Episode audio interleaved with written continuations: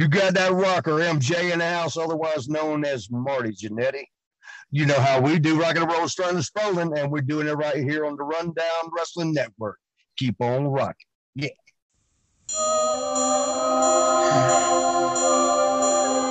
Yeah.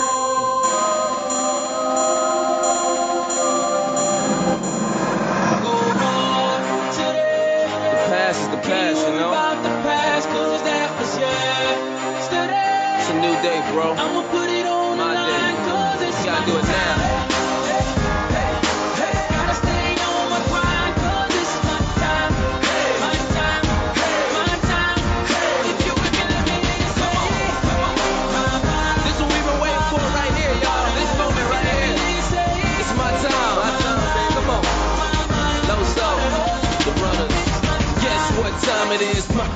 My, my time. You can check your iPhone. Better say it's our time. I don't even need a watch. I don't even see a clock. Soon as I walk in, it feel like Welcome, ladies and gentlemen, to let me check my notes here.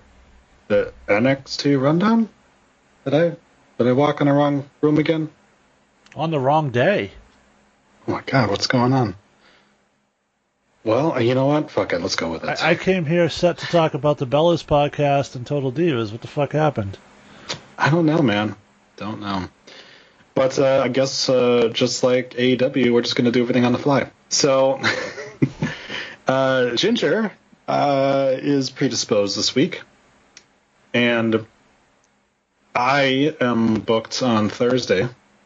So we decided to uh, bring the OGs back together and uh, do a little NXT rundown. Yeah, for sure.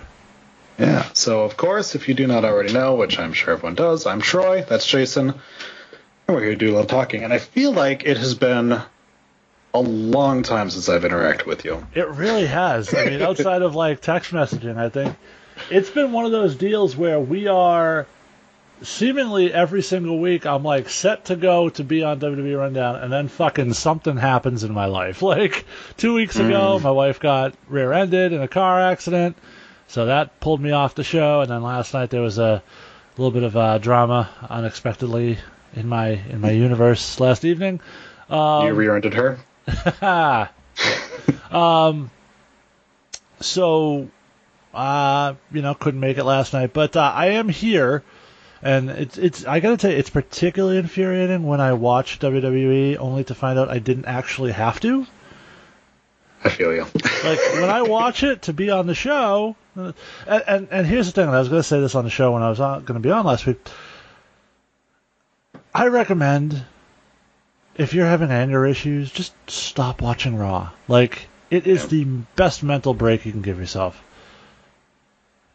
True. Yeah, I watched it uh, last week, but I did not watch it with the thought of like I'm going to do a solo episode, which is why we didn't have an episode last week. Yeah.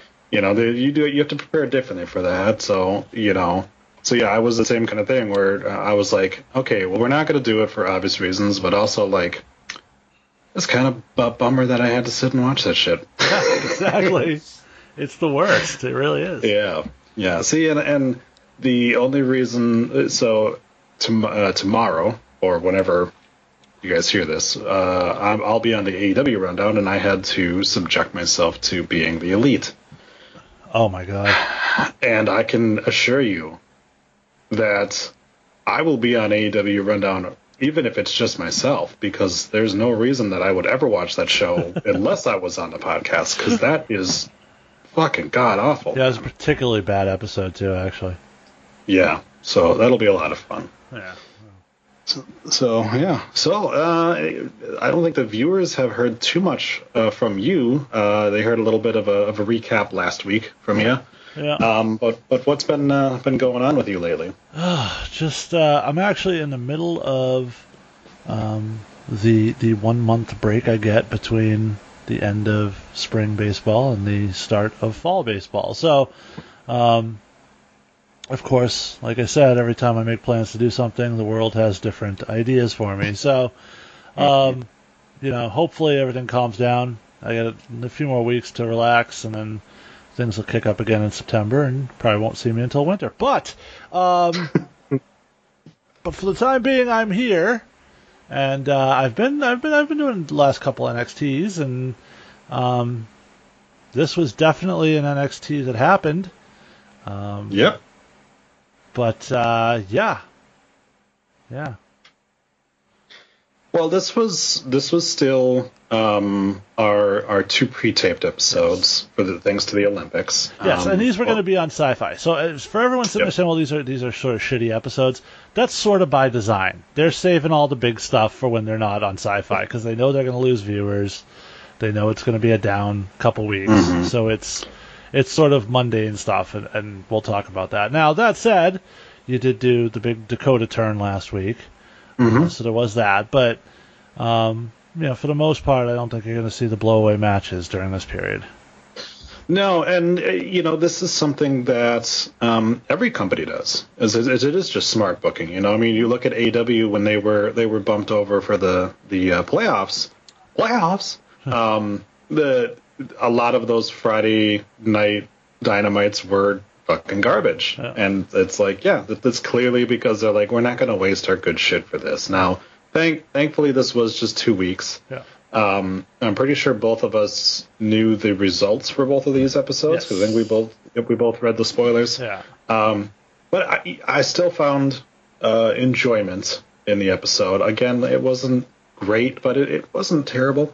I sort of wish I had watched it live so I could follow the Kevin Owens live tweet, but you know, Yeah, yeah. Um, that was a surprise. Um, uh, John uh, actually said it on on WWE Rundown that he's like uh, right before he went on the air, he, he started laughing and he's like, Kevin Owens is live tweeting NXT right now, and I told him like I was like, you need to stop reading that because otherwise you will just continue to bust out laughing. but I went back and read them all, and I was like, oh my gosh, it's, it's there's so many funny things. Well, we we might talk a little bit about uh, some of the, the better ones from him, but uh, I did enjoy his just pull Johnny's headband over his eyes and, and he'll be fine. like he was giving a lot of a lot of really good advice to people. Let's just put it that way. well, there you go. It's, it's at least he's trying to be helpful. Yeah, very much so. He he uh, you know kind of pumped up Malcolm Bivens because he wore a Malcolm Bivens shirt once. Oh, And uh, yeah, he was he was he was helping out some, and he he he did talk. Uh, he did put a couple guys over too, uh, which I thought was really interesting. Uh, again, we've we've talked about it ad nauseum here. Like, go follow that dude. He is too fucking good at his job. So, uh, so I I did listen to uh, WWE Rundown, and spoiler alert, uh, I have been you know conversing with you in text thread. Uh, anything new? Any any updates on the new uh, David Bixenspan feud that you got going on there, Troy? Um. Well, I, I I am still avoiding interacting with fans right now. That's probably a good idea. Um, obviously, I, I can't do any shit posting on on SC Jerk because I'm still banned for the next 54 days. Uh, no. Um, I- oh, okay. I'm pretty sure Leyla Hirsch just pulled the bunny's shoulder out of its socket. Okay, go ahead. Oh, awesome. We'll have more on that tomorrow. um, I uh, my ban has expired over on Squared Circle, but uh, yeah, I've again I'm just reading. I'm just I'm just parsing through and trying to find the news at this point. Anything that's editorialized, I'm just skipping, and I'm not I'm not reading comments on anything. Um, I haven't I haven't fought with uh with Spick and Span yet uh, since the uh, the other issues. The the problem is um, some of the things he says, I'm actually like, yeah, I I do agree with some of the things because every once in a while he'll throw out something that actually isn't batshit crazy. But come on, dude. No, and uh, you know it, it's it's sort of par for the course. He, I don't know how many people are aware. As far as I understand, the way I've heard the story, uh, he actually attempted to become a writer and get hired by WWE. He is a freelance writer; that is his job. Uh, and he attempted to get hired by WWE, and they basically rejected him. So now his whole premise is to sit there and shit on everything WWE, as in to, as if to say, if I had been hired and I was there, it would have been so much better. yeah. Oh yeah. So that's that that's the whole angle. Um, but you know, he's that that that basically that douche trifecta you mentioned with uh, him and Voices of Wrestling, and that, that it's just it's their gimmick now. They're they're feeding their they're feeding their fan base, and, and you know we talked in the in the host thread about the death threats that people that run anti AEW accounts Yeah. are getting. Like it's you, look, I'm I'm I I've defended Mike Bennett on this show before, and, and I still you know count Mike a friend. Um, I, I haven't spoken to him in a while, but uh, dude, I mean, he called WWE fans a cult, and Mhm. you can make that argument. You really could if you wanted to. Sure. You'd be wrong, but you can make that argument. There are su- there is a, there is a subsection of that Oh, audience, There always is. right? There And that, and that. I think was I, I don't knowing Mike think he's trying to throw everybody that's a fan of WWE in that in that thing. I think he's talking about the subset. Um, but the AEW subset is fucking scary, dude. Like off their rocker scary. So, Mhm. Um, to the point where Tony Khan, after spoiler alert, after he had a 50 year old fat luchador go in there and, and fat around with Chris Jericho for a little bit, um, tweeted about, oh, what a great match that was, and this will be blah blah blah. And next week it's going to be Wardlow, and the first comment under that tweet was, Tony. What are you doing? You know Wardlow's just going to cheat, and MJF is going to let him get away with it. Yeah. This is what Yep. we're dealing with. Yeah. It's the uh, they're they are big with the "it's still real to me" crowd, you know. And hmm look, enjoy what you want. I've said it on the show before. I enjoy the AEW product. I am not, um, I'm not going to sit here and voraciously defend or criticize one brand over the other. Um, what I am going to tell you is that something is not right with some of these people. Yeah. So um, another point in this is so uh, a big part of like the the uh, the controversy that was sprouting up around the Max Caster stuff was that AEW continues to do DMCA claims for any video that is used on social media or anything that that makes them look bad. Uh, and they did it again. They went through and any clip of Max Max Caster's rap got claimed by copyright, Yep. and it's AEW doing it. Yep. And we we saw um, for a little But, bit but if you that listen to the stands, it's just it's a YouTube. It's an automatic thing. They it once you once you message them, AEW takes it out and, and puts your and, and takes the strikes away. It's like motherfucker, tell that to Botchamania. They needed to create a new. Yep. fucking channel. They did. Yep, they certainly did. And uh, on Twitter, it's not an automatic thing, and that's what's happening. So a lot of these ones are getting hit. And um, anybody who knows about fair use knows that if you run a, a clip under four minutes, I think it's I think it's three or four minutes on it. But it's, if it's under that amount, it's fair use. If the show is incredibly long.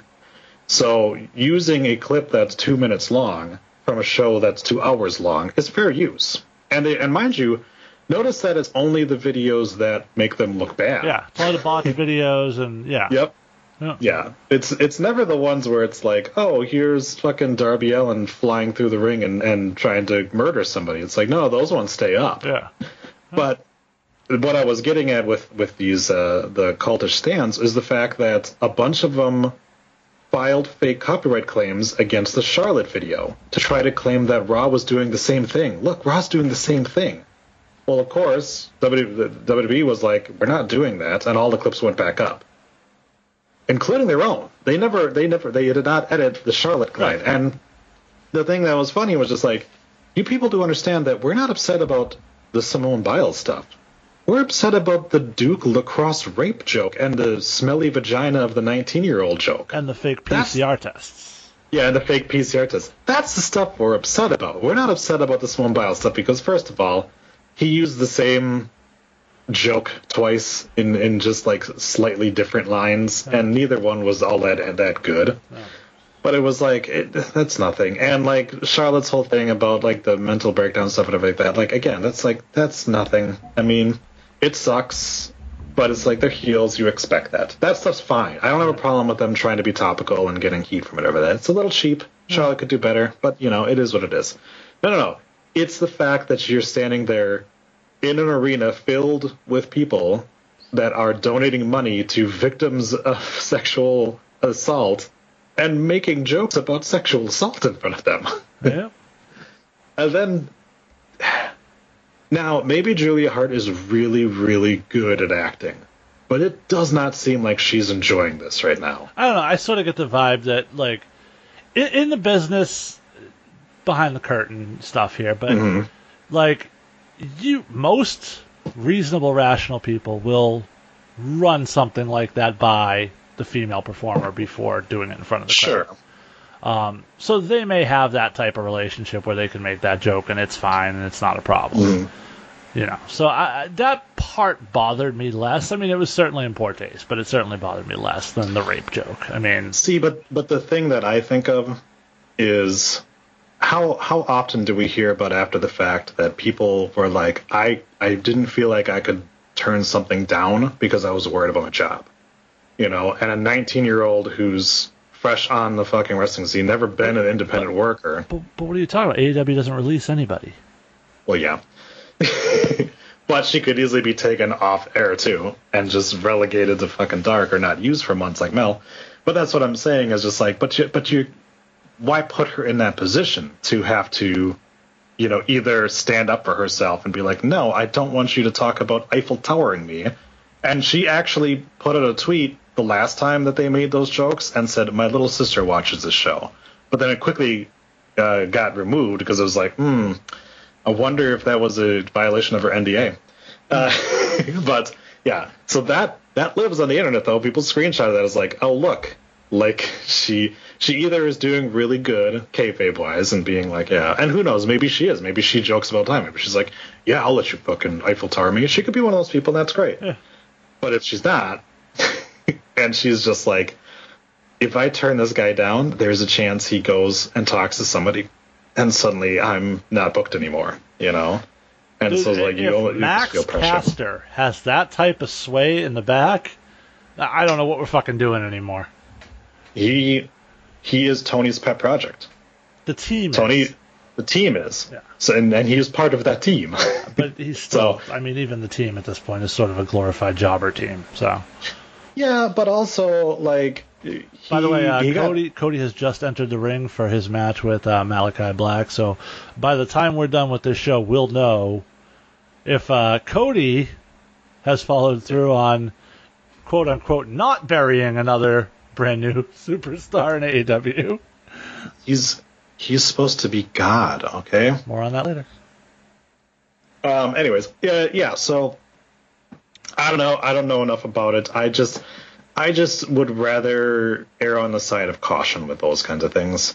Um. But for sure, like the like I said, the no no the issue was the fact that you're bringing up the fucking Duke lacrosse thing when you're when you're doing a victims of domestic violence and sexual uh, violence stuff. That's like that's not great, dude. You know. Um, So it. Yeah, I, the whole thing was was, and you know what? Honestly, anybody that listens to this show knows that neither one of us is typically going to get offended by a joke. No, um, no. We we say some pretty off color shit in the in the vein of trying to make people laugh, and and it's all in good fun, and that's just sort of that sense of humor that you know Troy's a, a slightly later generation than I am. Like I was, I'm a little older, but um, Like two years. not really. How old are you? Uh, I am 36. Then it's more than two years. Um, anyway, uh, so. You don't look a day over 37, sir. Appreciate that. Appreciate that. I'll I'll, I'll kiss you in your special place later. um, so, but but so personally, did I get offended by the joke? No, I don't get offended by humor. I, I very rarely do. Um, But there's a difference between was I offended by it and was it in poor taste? Yeah, it was absolutely in poor taste. Yeah. And I can. So we, we kind of talked about, or, or we we hadn't talked about it on air or like that, but after the fact, Tony Khan turning around and being like, "Oh, I wasn't in Gorilla. I was off producing a segment for Dynamite." And it's like, okay, so now you're not you're not owning up to the fact that like it's your show, it's your responsibility. Now you're throwing Max Caster under the bus, or you're throwing the editor under the bus Right. by being like, "Oh no, it was their fault." And then to turn around and be like, "Oh well, now I'll be doing the editing." It's like, so you fired somebody then, right? Because you had an editor for the show, because clearly you did. So you fired somebody, right? Yeah, And- it's a whole mess. I, it- Yeah. But on top of that, it's just like, isn't this supposed to be your performance center? Why aren't you watching the talent? They don't have a want- performance center, Troy. They wear that like a badge of honor as they Right. slowly take they years say- off of wrestlers' careers. Yeah, because they say that dark is that, and then he for him to turn around and be like, "I'm not going to watch this match. Fuck it." like, but uh, but again, it's like it's like okay, that's all well and good if it's a live show though. You had six days from when this was taped to when it aired, Right. and never took a look at it. Never watched it once to be to give your like final stamp of approval. You couldn't find any time in six days do it, and after you already knew all that backlash that that Charlotte got, you still had a couple of days. So You had a day, I think, from the Charlotte stuff to maybe go back and be like, wait, wasn't there something that Caster said about that? To then go back and listen to the whole thing and be like, oh, wait a second. No, no, I fully believe that he is bullshitting, and he signed off on it. Because he's even like, oh, I go over Max's raps with him. It's like, okay, so what? He slid one past the goalie on you there? Uh. Like he, he changed it before going out? Possible? Yes. It's like, no, I feel like he was, Tony was like, yeah, Attitude Era is back. We're making jokes about stinky vaginas. And then everyone like got upset about. it. He's like, why is everyone upset? It's just that that whole process. But we we could spend two hours discussing that. But you know that's what we have AEW rundown for, and I look forward Yeah. to you uh, going there and, and ripping that apart this week. Oh, Uh, I, I for sure will. And and my question will be, wait, didn't Sammy Guevara got get suspended for something he said a couple of years ago, but Max Caster, no, not suspended?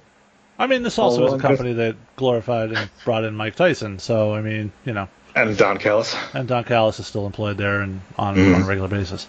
Yep. Although they did an elite segment this week and he wasn't there. I, I don't know if that's related to anything, but he wasn't there. Mm, they still released a picture of him with the rest of the guys though Okay. today. So, um, and you also do have uh, Dave Meltzer who has also had a couple of things in the past where he's been kicked out of the backstage wrestling areas Yeah. And was. of course, let's not even get into the the kinship between some of the EVPs and Chase and Rance. But um, continued. They're paying him. oh yeah, absolutely, absolutely. We, Yeah. we could we could go into that all day. If you don't know the story of Chase and Rance, go Google it. And, no, no, uh, no. Get drunk first because Yeah, you're not please. you're not going to feel good about yourself No. after reading it. no, you won't. No, then go and read about it. Don't get too drunk that you don't remember it, but take take the edge off a little bit because it's not a fun story. And that guy's still walking free and working in the business. Yep.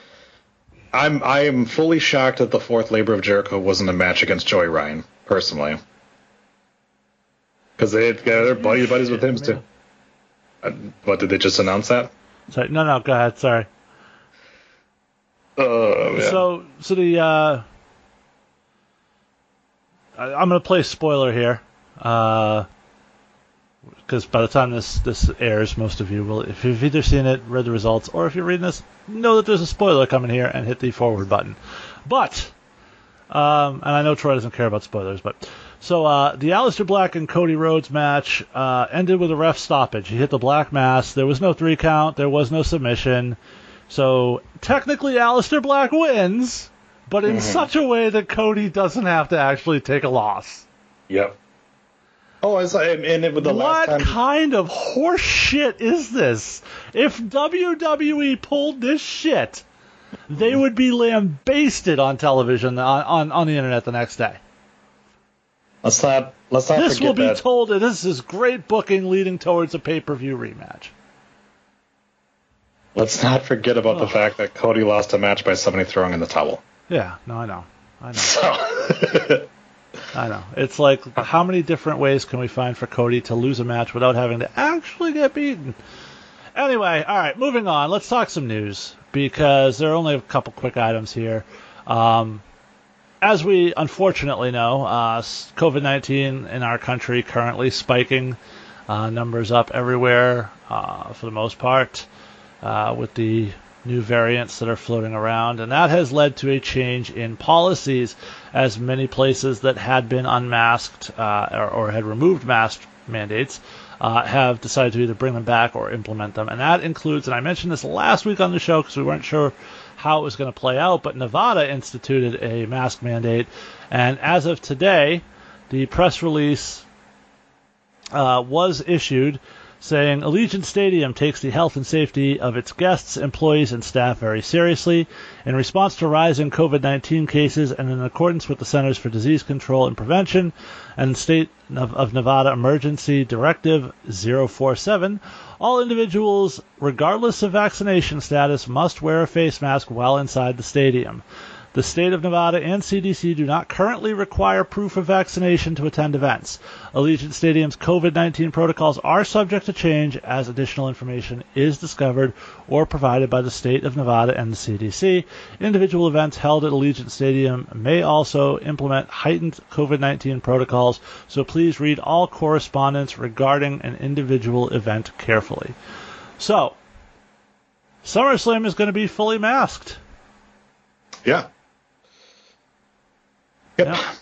And that's not where it stops because if you've been following the news at all, you'd be aware that New York City has implemented a policy that, regardless of PCR tests, regardless of masks, proof of vaccination must be given to attend any indoor activities, including dining out, uh, attending a gym.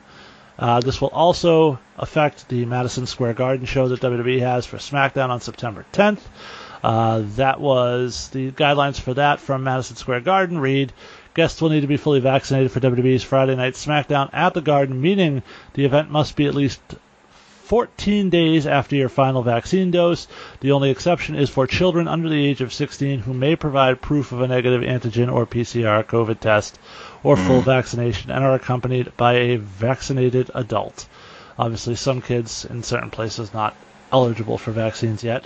Um, The only real question left at this point is the AP, AEW, sorry, uh, September 22nd Grand Slam event in Arthur, Arthur Ashe Stadium in Queens.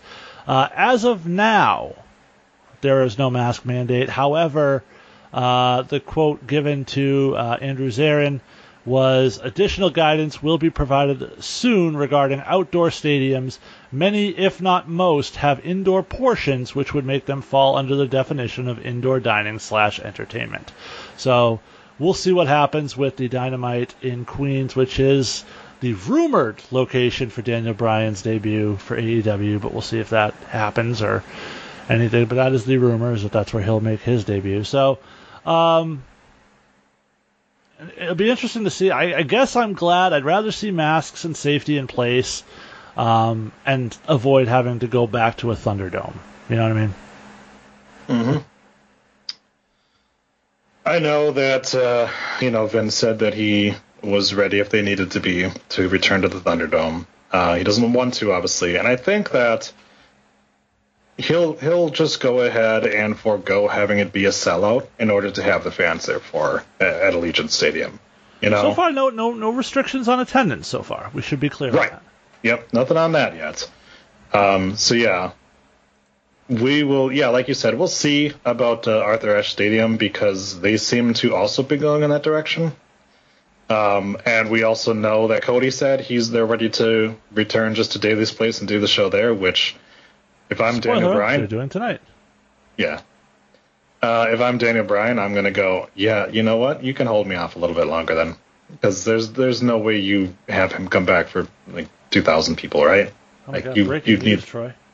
But I don't, I don't know. He talked for about 10 minutes after he lost. But uh, Cody talked for about 10 minutes, and now he's pulling off his boots and leaving them in the ring. So clearly Cody's retiring. he's going away to film that terrible Go Oh. Big show. Oh, no, he just got laid out by uh, Malachi Black again. Okay. Did you happen to see uh, the Rampage announce team? No, I have not. Well, hold on to your boots. I can already assure you I will not be on this episode of AEW. Uh, the Rampage announce team for their first episode Friday, August 13th is Mark Henry, Excalibur, Chris Jericho, and Taz. That's awful. That is awful. How are you going to have those three guys all talk? And then Excalibur's also going to be doing play by play. You have four people on the announce team. That's Jericho, who never shuts the fuck up. Taz, who almost never shuts the fuck up. Like, none of them are going to get an opportunity to really show what they can do, right? And Jericho, who is only interested in talking about himself and how Right. everything relates to him.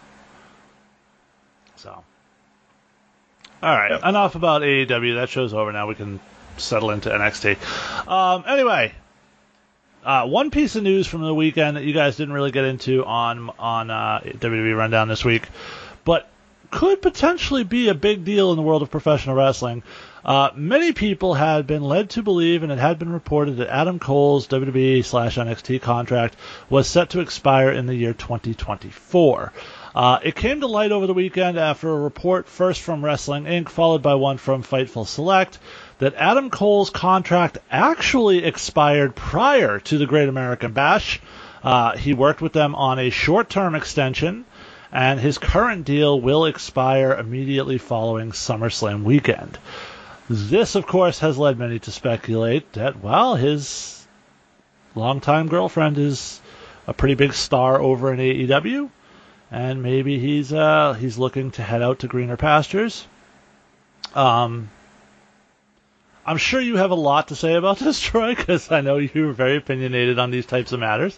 Uh, when people say so and so should just go to AEW, so uh, so have at it. Uh, what are your thoughts on Adam Cole? By the way, we should also point out, um, apparently, as this came to light, around the same time they officially parted ways with Canyon Ceman, leading a lot of people to believe the Aleister Black 30-day out clause in his non-compete was a big problem for them uh, related to Canyon Ceman, and this particular thing might have been the backbreaker because the story is that most of the higher ups were, like most of us, under the assumption that he was signed till 2024, and Yep. Ceman had given them incorrect information. So, Yeah, it sounds like he stuck to his job. pretty So- much, yes.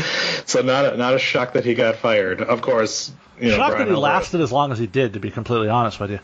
Well, I mean, you know, Alvarez was annoyed that he got fired because he thinks that nobody should ever lose their job, even if they're terrible at it. Um, which is why he still has a job. Yep. Um, yeah. So the fact that they extended his contract I already heard that he agreed to extend his contract, and he's not exactly doing. I mean, he's he's got this feud with Kyle, but like they could have ended that. He could have gone. I feel like it, he's just negotiating with them. Yeah, so Um, there's, there's basically two ways to look at this, right? You could say guys who want to leave don't do an ex- a short-term extension. No. They're, they're going to sit there and say, "Well, my contract's up. I'm out. See you later, Yep. bitches." Um, the other side of it is he is very close and very good friends with Kyle, and Yeah.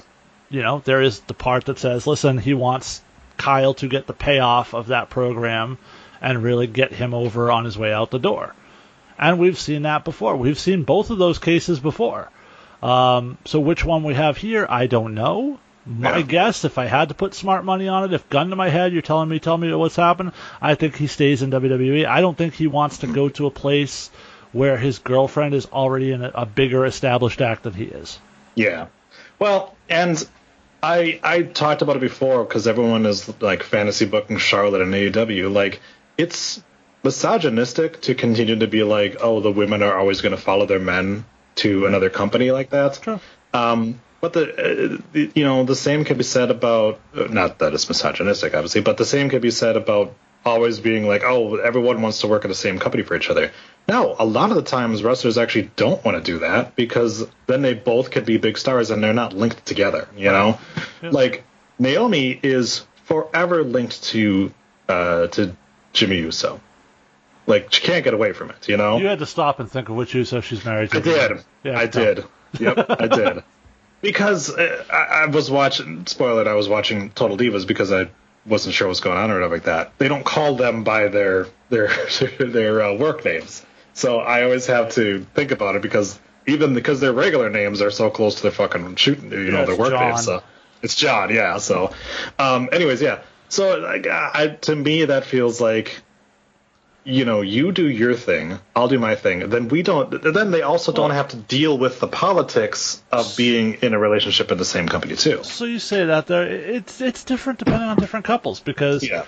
There are people that will tell you honestly they'd prefer to be in the same company because then they have the same travel schedules and they Sure. they can be together and they don't have to be on the road at different times in different towns and you Sure. know, um, there are some that are married that value that time away from home. I've, Mhm. I've, I've definitely heard that from some people too. So, um, you know, who knows? Uh, we'll see. I I think Adam Cole, his star will shine brightly wherever he is. I do think that that push for him, he still has a lot to do in WWE. He still has a main roster run in him.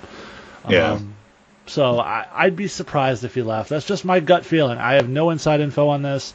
I don't know anything about what's going on. My just my gut instinct, my outside opinion, is that he's going to end up staying in NXT or WWE. Well, to to me, I think of it as as there's a possibility, and there's a ton of possibilities, but there's a possibility that him doing this extension is like, I'll extend my NXT contract until Takeover 36, and then we'll talk about that main roster contract because that'll be my write off of NXT is losing to Kyle at 36, And see, then that's that's yeah. what I think happens. They do the loss at 36 in the main event. Yep. We do the whole Adam Cole farewell. He thanks the fans. He waves goodbye. Yep. We go off the air like, "Oh my God, Kyle! He, Adam Cole's gone!" Mm-hmm. And then the next night on Monday Night Raw, yeah, he appears and attacks somebody, or on Right. SmackDown, whenever. But Yeah, I, I think exactly, that's the yeah. move. yeah, I think I, I, think, think so they're going to capitalize on this uncertainty mm-hmm. with an angle. Yeah. I feel like we would have already. I feel like we've heard a lot of guys are like, this guy is going to be gone after his contract is out. And we haven't heard that from Cole. Right. You know, we haven't really heard those kind of things. All we've heard is like speculation, like his contract is done at some time, you know? But we haven't really heard like he's already made the decision, he's gone kind of thing. Right. So to me, yeah, I think I think he's got a big payday coming his way from WWE because I think that they do. They look at him as a guy. I mean, look at how well he was booked when he when they did the invasion angle, you know? Well, you can Uh, say that about Keith Lee too. So Keith Lee, I think that they're rebuilding on some of the things that took place in, in the past couple of months. With but he him, so. lost a match, Troy. he lost the match, that he looked really good in his last match. Um, By the way, I don't know whatever he supposedly says he's going to come out and tell us what the story was ultimately at some point, but whatever it was, I, I still lean towards a health issue because he put on some weight while he was away. not only did not only did he put on some weight, he looked like he wasn't able to work out Right. because his, his cardio was down. right. And I was like, okay, that's not a thing of like him still working out and just not being used over that. That felt Right. like he's got some kind of issue that's Yeah. making it that he can't keep up with his cardio. Yeah. So- I, feel like ultimately that's what we're going to find out it was, but Yeah. who knows? And I and I feel like if he had severe concussion sys- syndromes, the syndrome, that that's a reason why he wouldn't be able to work out, you know, mm-hmm. or do, do at least do the cardio stuff. So um, we'll see, though. I don't want to speculate it because you know it very easily could be anything uh, for that matter. Doesn't seem like it was anything in terms of like torn ligaments or anything No, like that. it could be he caught a whiff of Julia Hart. Um, never mind. Uh, no, See, I laugh at that, but um, call back. No, obviously I'm mocking. I'm mocking, folks. Please understand. Yeah. I'm first of all, that girl is a beautiful woman, and I'm sure she has a lovely vagina. Uh, but no, I, like I said, to, to me, of course, everyone's gonna sit there and fantasy book it and be like, he's gonna be. But the problem is, is like, there there are too many cooks in the kitchen at AEW at this point. There's they're so crowded at the top, you know, and there's such a drop off between their their guys that are constantly main event talents and everyone else. And I feel like it's it's infinitely harder for Cole to break through in AEW than it would be for him to be pushed on the main roster or even to stay in NXT. I mean, we were chatting before the show. Like, Christian is Yeah. you know, feuding with fucking Blade. I mm. mean, like, and and this company is about to get Daniel Bryan and CM Punk theoretically. So, Yeah. where does. Adam Cole fit in that? I mean, I don't. I mean, big signing on Sting. The way he stands in the corner during Darby Allin's matches like no other person Yep. could. Um, but you know, I, I don't know, whatever. I, we'll see what happens. Whatever makes Adam Cole happy, whatever is the best deal for him and his, you know, what the things he values more. Good for him. I hope he's happy. I'm, I'm not going to shit on anybody for going to AEW. You're not going to hear that on this show from me, at least. Um, I want all the boys and girls in, in the business to end up wherever they're going to be happiest. And if it's not in WWE, if it's not in AEW, whatever. If it's just running the roads on the indies, go for it. Do do whatever makes you guys happy. Yeah, I to me personally, it seems like um, the people that are in NXT, the people that are in WWE, like there's still a lot of dream matches with Adam Cole. There's still him versus Seth Rollins. You know, there's still um, obviously you know like Samoa Joe's back now. Like they could easily have Cole versus Joe for another run. You know. It's funny that you said Seth Rollins because I was like, when you go back and watch that whole Daniel Bryan had to retire thing, Mhm. one of the big moments backstage was him and Seth Rollins embracing and crying and saying, like, I just, by the time I got here, I just never got to have that big solo program with them that they want. They still never did. He came back Uh-oh. for like three years and they never fucking did it. It's crazy. Now, Grant, I think Seth was on Raw for most of that time while Daniel Bryan was on SmackDown. That's what I was thinking too. Yeah, and and when he came back, it was like Daniel was already in the thing with Roman, and Right. Seth was doing his thing with Cesaro. So, Right. but yeah, I I hear you on that. Um, yeah. So, but we'll see. Obviously. I mean, it's it's only a couple weeks away, Yep. so we'll, we'll we'll know pretty quickly. for sure. But uh, that's it for the news. I got nothing else. So, uh, All right. let's, let's discuss NXT. All right, WWE NXT from what is it now? August. Yeah. August third. Uh, so since USA's app is complete By the way, hold on one second before we talk about it, because you said August, it brought this up tonight. Go check out Anthony Green's timeline. Mhm. Go watch his return this past week to Limitless Wrestling. I got to tell you, I've watched that thing probably 20 times right now. First time I watched it, I had tears in my eyes. Um, it was the very definition of why I love working independent wrestling. Um, the love that those fans have for him and the look on his face, you could see that was the love he needed after everything he's been through. Um, and, and there was a genuine appreciation both ways between performer and fans.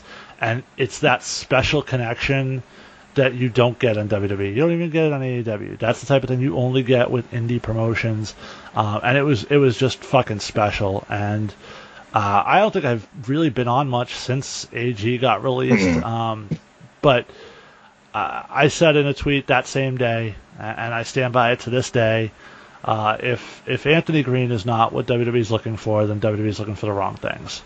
Um, because he's the hardest working kid I know. He's creative as all hell. Um, he's great in the ring. Uh, He's his ability to reinvent himself on the fly is, is unparalleled. Um, so I wish him nothing but success. I'm sure this is not the end for him.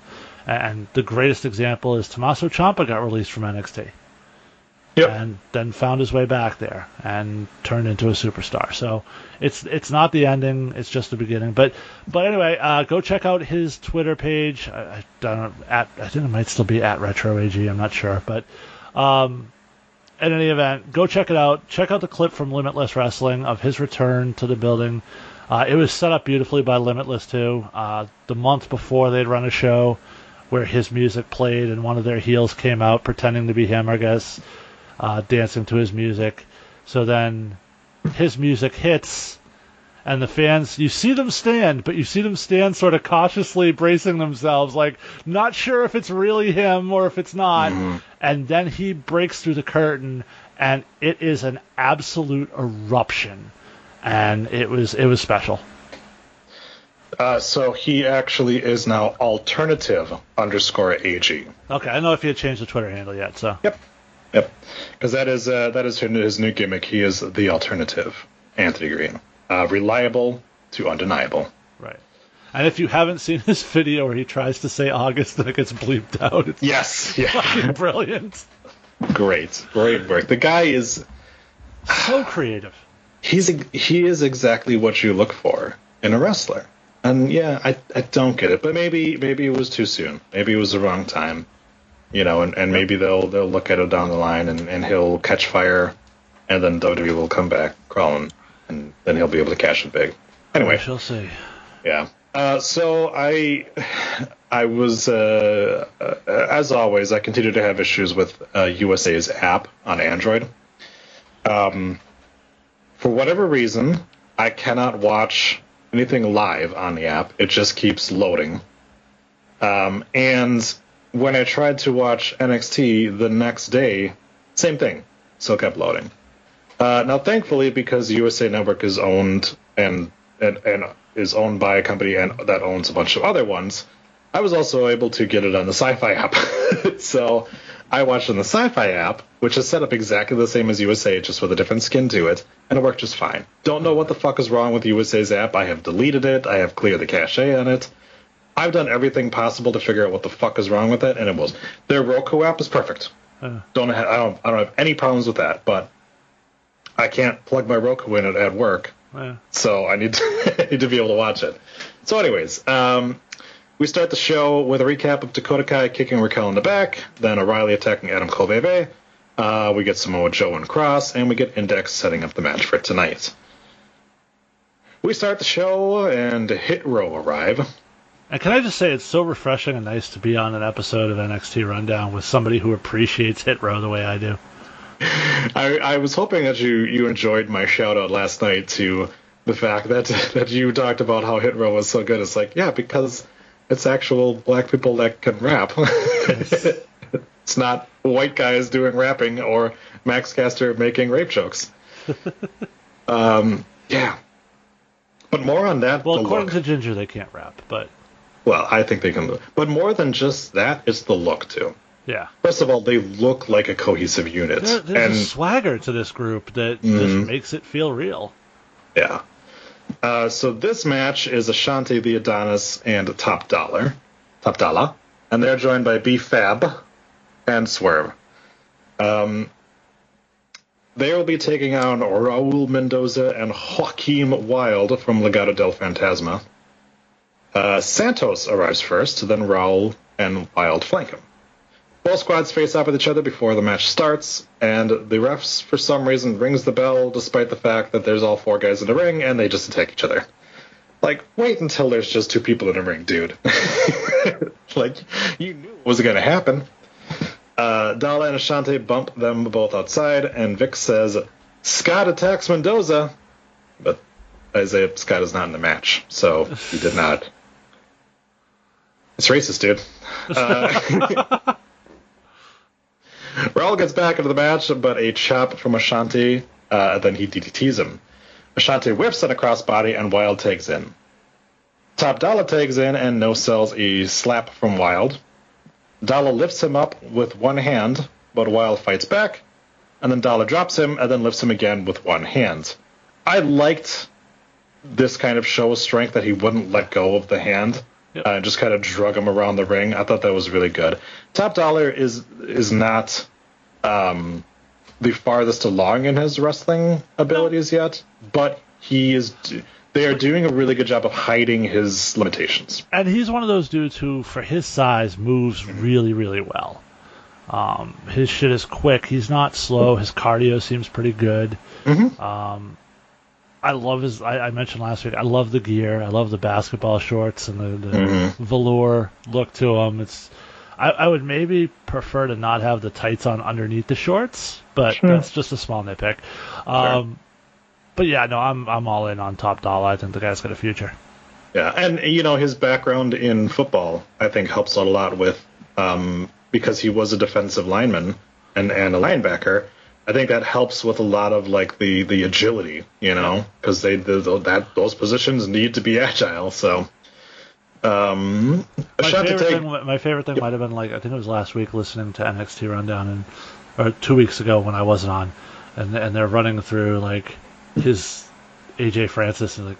Holy shit! He played for the Patriots. He was like, like this is going on about all these teams. He played like, no, the dude's a legit NFL player. Yeah, I was I was a little saddened that Sal didn't know AJ Francis, considering he played for his team. It was like, Yeah. dude, I knew the guy, and, I and he mean, never played said, for you him. don't know every, you know, offensive lineman doesn't necessarily stand out or whatever, but Yeah, but he he was legit a really good player for the Yeah. Patriots. Yeah, so sure. Like a lot of people don't know Moose was a player for the Patriots.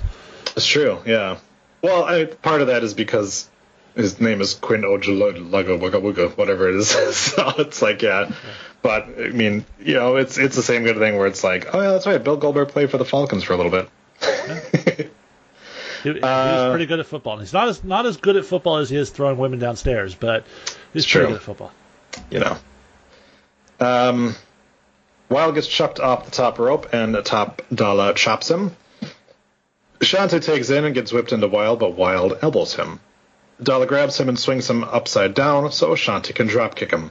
So that was Vic- that, that was one of my favorite spots because he was going for like that head scissor takeover, Mm-hmm. and as as he spins around, uh, Wilde is going for I should say, and as he spins Top Dolla around, like fucking Ashante is just right there on point with a drop kick to his to uh, Wilde's face as he turns around. It was a really well timed, really creative Mm. spot I haven't seen before. I liked it. Yeah.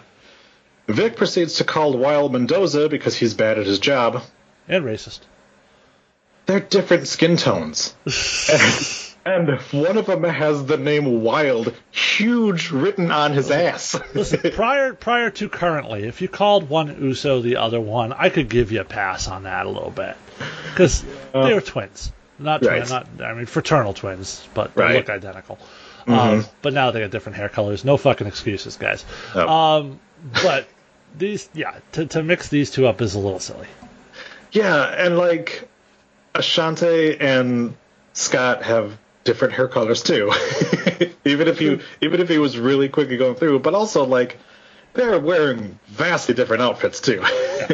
Yep. uh, Escobar distracts the ref, but they don't do anything illegal, so that was useless. Uh, back from break, and Ashante has a large black anus painted on the inside of his trunks, uh, right on his crotch. It's weird. I don't know what the fuck it is. It's like a big star, like right on his crotch. Okay. You must you must have missed it. He, when he came back from break, when they came back from break, he was in a headlock Contrary and his legs were spread. I don't spend a lot of time pecker checking during wrestling, so He was spread eagle in a headlock. He's wearing bright red pants, and there's a big black fucking star right on his gooch. I'm gonna notice it. Sorry. Uh, bam, Mendoza drives Ashante into the corner and tags in Wilde. They keep hitting corner elbows and taking each other in. Uh, then finally, Mendoza hits a moonsault for two. Mendoza gets drop kicked and tags in Wilde as Top Dolla tags in. Dolla hits a running knee, then sidewalk slams Wilde. Dolla rolls up and gets hit by a chair by Escobar, so hit row win via DQ. Ten fucking minutes to end in a DQ. But before he hit him with a chair, we were asked that age old question who hotter than Top Dolla? That's true. Troy, would you like to tell everyone the answer to that question? that would be nobody. Not nada. Nada. Um, he he had a couple of, lines actually throughout his match that I thought were kind of funny. Uh, he he definitely has gone to that like Stone Cold Kevin Owens school of never shutting the fuck up in a match, Oh, which is great. talker. Well, Yeah, that's what I- they do in the NFL. They shit talk Oh, the entire time. So Yes, and I love sense. it because it because you're you're gonna you know you're gonna pick shit up on the mics, so why not put yourself over by fucking just laying into your opponent, you know? All right, so before we get into the next part, thoughts on the match? I thought it was good. I liked that. They they had some really memorable good spots uh, without giving away too much. They left something on the table for a match down the road. Um, yeah, I liked it. Oh, I I don't mind a DQ finish in that situation because you're setting up a long term angle here. Sure, sure. Um, yeah, the the only I'm I'm just a little burned out on the fuck finishes, uh, but in this case it makes sense. Yeah. But the problem is all the other cases it didn't make sense kind of hamper that. Yeah, you know. fair. fair. So, uh, but I like the match. Um, good timing and good camera work to not even know that Escobar was back there with the chair. Yeah. So you just kind of hear the clang and you're like, oh fuck. Yeah. so that was good. Um, yeah, uh, like I said, I mean, um, we sort of talked about the fact that this this crew could go for the tag team titles, go for the North American title, and go for the women's title. So We don't know. I, I we don't know if BFAB is. I mean, she's made no inclinations towards wrestling at this point. So True, true. We know she is a wrestler, right. but yeah, we haven't seen her well, she, we know she was signed to the Performance Center. She worked a match, didn't she? I don't think so. Hold on, I seem to re- recall back when she was not BFAB. I mean, Uh, maybe, but I don't. I remember her being in the crowd for a lot of Raws and during the. uh Yep, Retribution. yeah, she is. Uh, she's worked eight matches, Okay, so all so she's got more than Julia Hart. So Yes. she's- um, all tag matches except for one of them, and they and none of them were televised. That was the thing. I knew she had worked them because I remember them remember seeing them show in ring work of her. So so take that AEW. They took the person who's not ready for television yet but has a great look and put her in a role where she doesn't have to wrestle. Well, I mean, AEW took AEW took a woman that doesn't know how to wrestle, and then she proceeded to, you know, get hurt in practice because she Yeah. was trying to do too much. So No, no, no, no, no, no, no. Nobody gets hurt in practice. it's It's true. nobody should be practicing unless they're Yeah, you know training and it's a new brand new talent. Well, on no experienced talent should be training, Troy. that, According to true. Bryan Alvarez, that's Yep. how you. It's it's shocking that people get hurt doing that. Yes. All right. So after the match, uh, Santos drives a chair into Swerve's chest, and then he yanks his grill out. Love it. Uh, they place a chair around his neck, but Top Dolla yanks him out. And then while Legado del, Fo- Den- del Fantasma is standing in the ring, B-Fab hits Mendoza with a chair. It was a bad chair shot. It wasn't even a good one. it Uh, wasn't a good one, but I did like the fact that it was like, oh, she rem- they forgot all about her because she Yeah. doesn't do anything. It's like now she did something. Yeah. Uh, but Top Dolla comes running in with a double dropkick to Wilde and Escobar. That looked good. yeah. Um, yeah. Ashante takes out Wilde, and then Escobar runs away. okay. So I hated that. you don't like them getting their, their heat back right away? No. Uh, and I'll tell you why. Let's keep this going. Let's let Legado stand tall over them this week, Mhm. and then let's let's give Hit Row the comeback story later. Because if if everything Legado tries, Hit Row has an answer for, I have no reason to care about this match. Mm-hmm. Give me a reason to believe that Legado is a dangerous challenge to them.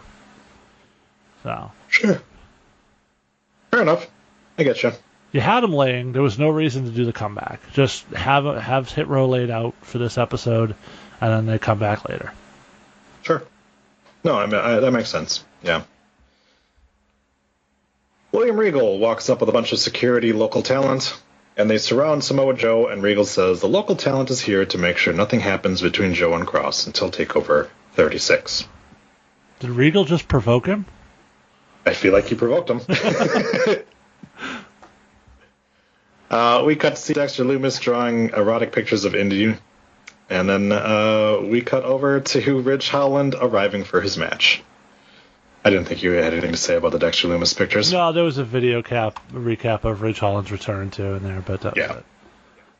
Uh, he's flanked by Oney and Pete. Uh, he is. Sorry, let me rephrase that. Uh, the person that is going to be murdered tonight, Ikemen Jiro, is in the ring.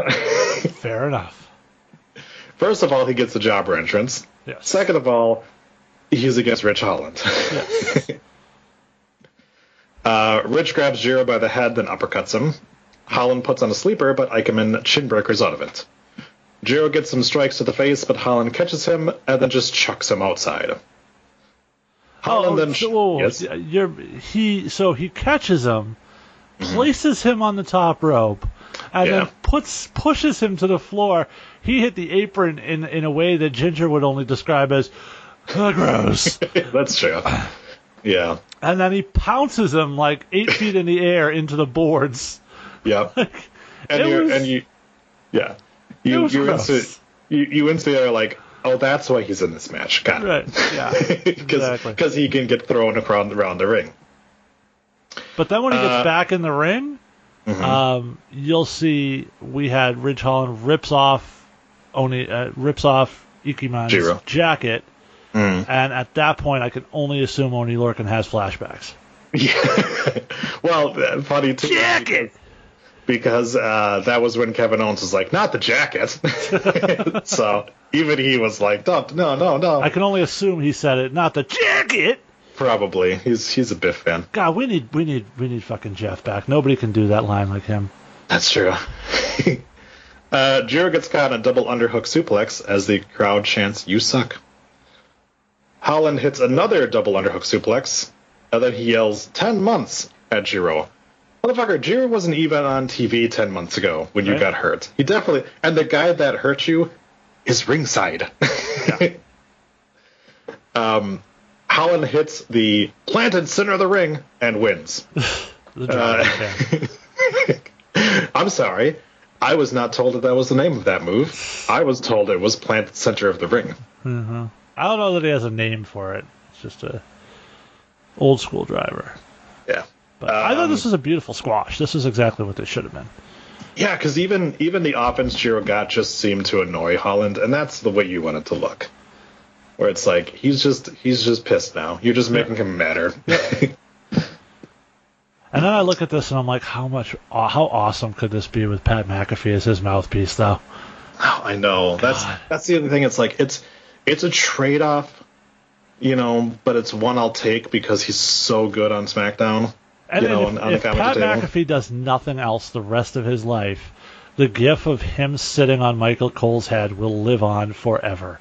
Yeah, That might be He's- my favorite moment of SmackDown in the last decade. yeah, he's having a lot of fun, and and I, I hope that we don't lose him anytime soon. All right, uh, Holland chucks Jiro outside and grabs his shit. Uh, the three men then stand tall, and Pete says, "Everyone is a man until a real man steps in the room." Tommaso Ciampa thought he was a real man, and then Ridge Holland stepped up to him. Timothy Thatcher is about to get his remaining teeth knocked out, and it's going to be really difficult to pick them up with broken fingers and the three most dangerous men in NXT are right here. A better Pete Dunne promo. Much better than his last few, yes. Yep, and we've been having yeah. I I liked the visual of Timothy Thatcher trying to pick up his teeth with broken fingers. Something about that just had the fact that Ridge Holland had that much catastrophic damage to both legs and is not only back in 10 months but seems to show no signs that he ever missed any time. No, it doesn't It's- look like he skipped leg day either, which is crazy. No, it is insane how that guy just like it's like you just eat a fucking senzu bean and you're fine. Like what the fuck happened to you? Like He ate a Yeah. mushroom. yeah, it was it's just insane. And like I said, I was really big on Ridge Holland when he Yeah. debuted. I love the song, I love the look. The the in ring is on point for somebody who has only been wrestling for what? Two years, I think, as he's been training. He was, I know he was a pro rugby player. I don't know, but Yeah, yeah, he has not been working that long. Uh, so yeah, the fact that he's this far along, it's like, oh yeah, like it, this this guy definitely has a future in the business if he wants to continue, which I don't see any signs that he doesn't. So, yeah. uh, so uh, Luke Menzies is his real name. Um, Oh, we've, he- we've had fun with that name on this show before. So. Of course, yeah. Um, oh, sorry. 2016, he started training under Marty Jones. Okay. Um, and then Better- in 2000, Marty Jannetty. yep. And then 2018 was when he uh, he got signed. So he actually has been wrestling longer than I thought he has been. But still, yeah, he looks great. So, and he's only 33, so definitely has a long, long future ahead of him. I'll, I'll thought my favorite reaction to the Nick Gage Chris Jericho match last week was that Nick Gage is what would have happened if Marty had gotten the push. There you go. So, Yep. um, Dinner, dinner time is with Franky Monet, Robert Stone, and Jessi Kamea. I constantly forget how fucking tall Jessi Kamea is until she's I standing know. next to people. it's true. Uh, Stone tries to talk, but Franky cuts him off and gives him stink face. Monet says the loss last week was Stone's fault because he was the one who tried to interfere and it fucked them over. Stone and Jesse are losers. I can't, I can't dispute that. Nope. Uh, but she says if this is going to work, the team needs to be remade in her image. She then fucks off and they follow. Thankfully, no dog. Um, and a better promo from Franky than we've seen. Still not, still not quite there yet for me. I, I She's- feel like she's sort of still finding this character. Mm-hmm. Yeah. And it'll take a little while. Yeah, she she clearly wants it to be different than the Taya Valkyrie character, which is good. Yep. So yeah, but it's so got hints of Taya Valkyrie. I mean, Yeah. we're setting up for Robert Stone to be her new Johnny Bravo. You know, pretty much, yeah, Yeah. yeah. But uh, with the added caveat that Jessi Kamea is there, which I guess would be her Rosemary, I guess. Yeah. if you if you want to go that far. But Jessi Kamea is not interesting enough to to be that character, so she she sure is pretty though. Um, some dick with braces on gets to talk about himself. It's Trey Baxter, and he's going to emerge as the star of the breakout tournaments. I tournament. like Trey Baxter. I don't have a problem with him. I just thought it was it was he looked goofy. With I liked him when he was Blake Christian. So, yeah, yeah. So and you should he's like got- him. He's an Impact guy that picked WWE over AEW. They both wanted him. He amazingly was at Impact for what, like three weeks, and then Yeah. got signed. Yeah, he was on a pay per view, and then he gets signed the next week. yeah, it was the it was weird. It's like, well, probably should have locked that dude up before Yeah. before debuting him. Yeah. Uh, more on that though, because his match is later. Bobby Fish arrives for his match, and the By the way, can I just say are right next. because before we get to um, the actual Bobby Fish match, as we ended, uh, as we went to break on the last segment, they did a, a little recap of, of the story between Bobby and, and Roddy. And uh, as they go to break, Vic says, "Strong fish next." Somewhere Ginger had to be laughing. Probably. Strong fish finally made it to NXT TV. Yeah. I realized that a, a couple of times tonight already. I, I just skipped even mentioning that they did a recap video of anything. Yeah. But eh, you don't need it. Although last week we inadvertently discovered fish and rod, so there was that. Fishing rod, yeah. Uh, Roderick No, Strong. fish lead- and rod yeah, and rod. Yeah. and Rod, yep. Roderick Strong leads the way to the ring. Fish and Strong tie up, and uh, Strong works the arm. Strong shoots a gap and gets caught in a headlock. Strong then gets dropped with a shoulder block, but knees Fish in the gut. Yes. No, it's just this. I mean, we'll talk about it after this. This match underwhelmed for me, but go ahead. Yeah. I I had a few moments while taking notes that I started to drift, and that's not a good thing. Yeah, why don't we just say, it? W- w- you know, guys, you don't need a full recap of this because it wasn't worth a full recap. Um, there were, we had a couple of moments. There was a spot where they exchanged strikes. Um, Fish, that was where Fish sort of started to get the better of things. Um, Roddy came back eventually, hit his his running rope strikes, which were always impressive to watch. The cardio he has to do to do that. Um, Fish hit a roundhouse kick, got a two out of it. Uh, the end came when Fish rolled him up, stacked him up. Strong kicked out, and as soon as he kicks out, he hits a jumping knee strike, and then end of heartache and gets the win. Um, oh, that's what it's called. Who fucking knew? yeah, anybody that's watched Roddy Strong for the last fucking ten years. Um, Yeah, except for Vic Joseph, who Yeah, apparently well- has never watched him for the past ten years. what are you gonna do? Um, that's why that's why people tune in here. Uh, anyway, the um, right. He hit the up and down. Yeah. um, so when you talk about the history that these two guys had, and we never really established a reason for this feud other than you know, these guys used to be tag team partners. They never had any falling out on camera. Kyle and Al and, and Adam had the falling out, and for whatever reason, apparently it reverberated through everybody else. I don't know. Um, but add so so this match didn't have the steam behind it it should have had, and then they got in the ring and it just there was nothing technically wrong with it. There was just because of the lack of a story or development or a reason to really care about this relationship, it was just sort of flat. Can I just say, um, I hate that these two are interacting with each other. Yeah.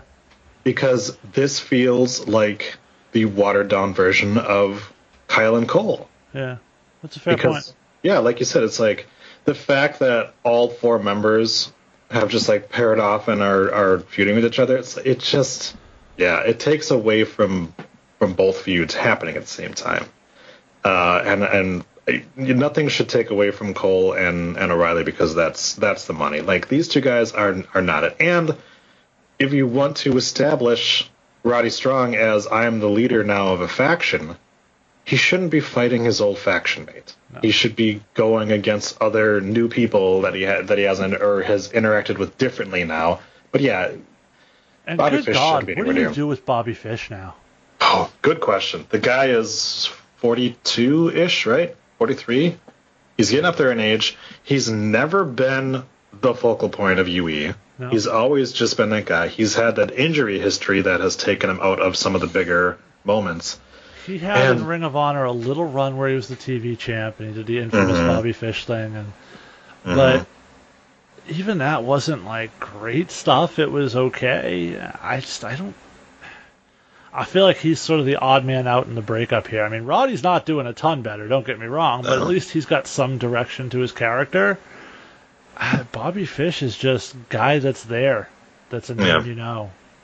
Well, I think part of the issue with Roddy is they took away the only thing that's actually interesting about him, and that's him calling people dorks and a- acting like a jackass. Yeah. Because now, now he's just stoic asshole. Which, which, but he's a great worker, and if you Yeah. let if you let Bivens talk him into the building for him and just let Yes. him do the wrestling, you'll be fine. Yeah. Yeah. The problem is, is that we haven't really had that. Yeah, no, It's fucking Bivens has been played second banana even in the promos to Roddy. Yeah. a mistake. it's baffling to me. Yeah. And uh, yeah, with Fish, I kind of feel like I I wouldn't be shocked as to hear him get released. Honestly, which sucks. But he's well, right now, he's- if they are trying to woo Adam Cole to stay, they're not going to Yeah. get rid of No, any of no, his boys. So No, but uh, Bobby doesn't do anything bad, but he doesn't do anything great. He does a bunch of things good. yeah, solid, He's- good. You know, I- you hate to yeah. say the phrase, but good hand. Yeah, he's solid on the mic, but he's not outstanding. He's not memorable. No. Um, but he's, He's, not a a tag team guy. Yeah, and you yeah you feel like you need to team up with somebody. Um, man, I tell you, More than ever, the the decision to break the UE up seems like a really bad call because I don't think, even looking at Kyle now and the fact that they failed to pull the trigger on him when he was white hot, I I, I, now sort of feel like nobody's better for this breakup. Like I think the plan was to to make it to build Kyle, but they sort of rushed through the Balor programs, didn't put the belt on him there then they had him lose to Kross, and now it's like, okay, so just gonna keep feuding with Cole, I guess. Mm-hmm. yeah, So that's the thing. Like he just feels lost in the shuffle now, and so does Cole to a degree. I, just I think they'd have been better off keeping the group together. I sure. Hmm. I don't know. I don't know what you do. Um, Maybe maybe maybe they can do a match where Bobby Fish has to become um, Roddy's butler. there you go. Hey, it worked for other, other places. So, um, all right. Speaking of, Speaking of, Cameron Grimes enters and slaps Knight with his wristbands. Uh, Knight says, it was resistance bands. "Oh, resistance bands. Sorry, I, I think I wrote that, and I think it autocorrected on me." Uh, Knight says, "Haha will be wearing his pseudo tux to the ring for his match." Uh, and Knight says he's concerned about Grimes having his back.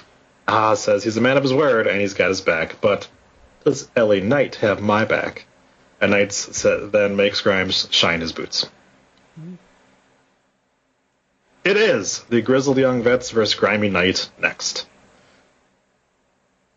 As Grimes and Knight make their entrance, Grimes continues to try to do his little taunts, and Knight continues to tell him to fuck off. Night Grimes, the less famous Playboy talk show. yeah, there you go. Uh, GI, I always want to call him GIY. GYV arrive. Uh, Drake says, Can you believe these morons cheer this? And Grimes is proof that you can't polish a turd. Can we just talk about for a second why did they spend all those years not letting James Drake ever say a word? He's actually pretty good. Yes, actually, which is weird. I know Gibson is like the heat magnet of the Yes. group, but yeah, yeah, Drake is fine. But Drake, I always assumed that Drake just couldn't cut promos because they mm-hmm. literally never let him say a word. He would mouth the promos that Gibson was saying, Yeah. but he would never speak on his own. It's like, holy shit, this guy can actually talk In my and head, do well with it. yeah, it, it's always been in my head because he does that because he mouths what Gibson says that he's the writer of all all of them. It could be. Gibson says they need to stay out of their way. They are the grizzled young vets and sorry, they are the grizzled young vets and No, grizzled young veterans. soon to be recognized NXT Tag Team Champions. They sort of dropped the whole thing with them and MSK, huh? They definitely did. You know, give it up for Zack Gibson to work through that speech impediment of his. Um, he does a, does a good job. There was one point in this match where James Drake was in the ring and he hit a move, and I was like, holy fuck, that reminds me of Daniel Bryan. Like, just the hair and the tights and everything. I was just like, wow, he Sure. looks like Daniel Bryan in that moment. Nice. Uh, haha starts with Gibson. Uh, Knight takes in and puts the boots to Liverpool's finest. Gibson gets sent into the corner, but Drake jumps and takes the hit for him. Why would you do that? they do that in every match. I don't. And I That's one of those spots that. I talk about all the time. Like, don't do every spot in every match. Mm-hmm. But moreover, why? You're a tag team. Like, you have to get in the ring at one point, Drake. Like, um, Drake tags in and gets taken out with a neckbreaker. Haha tags in and crossbodies Drake. Uh, he got so much hang time on that crossbody. Like, I, he almost hit the fucking roof. Yeah. Gibson tags in and sets Grimes into the middle rope, and then Gibson takes out Knight and tags in Drake. They double clothesline him down, and Gibson tags in. Haha sends Drake outside, but gets caught in a sleeper hold. Backbody drop by, Gr- by Grimes, and he tries to tag in Knight, who then, of course, jumps off the apron. Drake tags in as Grimes takes off the white gloves. The only, my, my only my only problem here is that in that moment, he didn't go, "How long you want me to wash your balls for you?" that needs to be his new tagline. It would be amazing. They just I yeah, want to dip my balls in it. Nobody remembers hey. that reference but me. I do. That's uh, Alec Baldwin. No, that was the state on MTV. Wasn't it? I thought it was Alec Baldwin. No, he was the no, no, he was the sweaty balls guy. Sorry, no, no, no. Yeah, yeah. The, I went to dip my balls and Yeah, that was that was the one where it was like he was. Uh, was he Jesus's brother? Was that what it was, or he just was one of the guys? No, he the- was just like the frat dude that showed up at the party, and that was like his That's what it was. catchphrase. Yeah, yeah. And then no, but they they did a, a Last Supper one. Maybe. And then he showed up at the- Last Supper. He he showed up at the Last Supper, and then the the Romans come in and they're like, "Are you Jesus?" He's like, "No, he's some guy over there talking about his balls." It's the same- it's the same show that had gave us the two guys with 400 pounds of pudding. yeah, it's, it was a weird fucking show. Oh god. Anyways, no. Next time, next time we need to have Cameron Grimes, uh, and and him go to a bowling alley so that way he can polish his balls. And then like have him go to the batting cages. Just every every chance that they can get to have him working. How long you want me to wash your balls? yeah. Should be a thing. yep. Uh, Always pretending to jerk off until the camera pulls back. Yes. Yeah. Do different things too, like have them go to like a uh um go to uh like a, a, a Amish village and just have them fucking thump it away and they'd be like, I'm churning butter, Drake, you want some? And they go to the batting cage and he's like cleaning the knob of the bat. like for- yeah. Just keep it just keep it up, yeah. Yeah. Have fucking uh, LA Knight comes. I called him Drake. That was weird. I, LA Knight come down downstairs and he's just fucking. He's just yeah, that, that was my issue. Yeah. He's just fucking going and be like, I'm making eggs. You want some? Yeah, just keep doing it. Uh, anyways, um, Grimes for whatever reason double Rana's them, which doesn't look good. I see. This is the first time I've seen a double Rana, and I thought it looked good. He he he ca- caught both guys and like banged their heads together as he did the move. Like most of the time, they barely get their legs around the guy. He did. He got his legs around both of them and, and pulled it over nice. I I enjoyed it actually, and I usually don't. So Grimes misses off the top rope and hits a spinning crossbody for two. Uh, Haha rips open his shirt and sets up for the cave in, but Gibson distracts him. So they hit Ticket to Mayhem for the win. Decent match. Yeah. Uh, entertaining. Uh, it Obvious, wasn't- but yeah, we, we knew it was going to happen. yeah. So let's talk about what happens next, because I know you got things to say about this. Ted DiBiase walks out, walks over, gives Cameron a kiss, and he says, I told you that night wouldn't be there for you, and you need to find a way out of this situation. So DiBiase, who was a complete dick to him three weeks Right. ago, now suddenly is like, Cameron, I'm here to mentor you. Please. Now he's support- loving Grandpa. Yeah, he's like, please just latch onto my nipple and just drink. You need the you need the strength. Like, what happened? Like, he got him into this. And if anything, Ted now Ted DiBiase, I understand Ted DiBiase aligning with Grimes after Eli Drake fucked him over, but Mm-hmm. Ted DiBiase would be hiring this motherfucker to like break kneecaps. Like Right. he's not softly encouraging the guy and being okay with the fact that Eli Drake just knocked him the fuck out. This has in the 80 years this guy's been a wrestler, it's never been a part of his character Nope. to be nurturing Ted Nope. DiBiase. Nope. I I'm fine if he's tough love Ted Ted DiBiase. You know, if he walked up there and like slapped Grimes on the face, he's like, "What are you doing?" He's like, "I'm polishing your balls." That's that's fine. But yeah, this whole like, let me let me fucking pick you up and I'm gonna carry you to the back and we're gonna get some ice cream at McDonald's. Like, How long you want me to wash your rolls for you? Right? I'm polishing your chrome. uh, we get a promo package for Samoa Joe going through his history in NXT. Uh, then we get a recap of last week when Dakota Kai decided that she was no longer going to be the sidekick, so she hit Raquel with a sidekick. Well played, sir. Uh, Dakota says she needed someone who would have her back, and she found Raquel, a powerhouse who needed direction. Without Dakota, Raquel would still be nothing. Dakota let Raquel get the wins, but everyone knows who the leader was. Dakota's. yes. Still something to this day that I will quote is be like, hey, hey, does anybody have any tapioca pudding? Uh, That's a whole lot of pudding. Dakota's pissed that EO picked Raquel to face her instead of Kai. It should have been me. Um, Dakota accuses Raquel of not caring about the tag titles, and Dakota is no one's sidekick. Raquel is so caught up in her own bullshit that she didn't even see it coming. Dakota birthed Raquel, and it's time for a late term abortion. It was a great promo. I, I Yeah. did. I thought uh, Dakota did a great job. I thought they hit on all the points that we sort of knew were coming as the story unfolded ahead of us. Um, but yeah, no, I thought it was great. Yeah, I mean it's it it told the the story. It, it didn't feel like they dumbed down the story either. Like it was, you know, it, it felt real too, you know, and there was a, there was a lot of substance there too. Dinner time is with Johnny and Candice. Johnny says Wait, this wait, match. wait. Who's with jo- Who's with dinner time? I mean, who's who's with Johnny and Candice? Dinner time.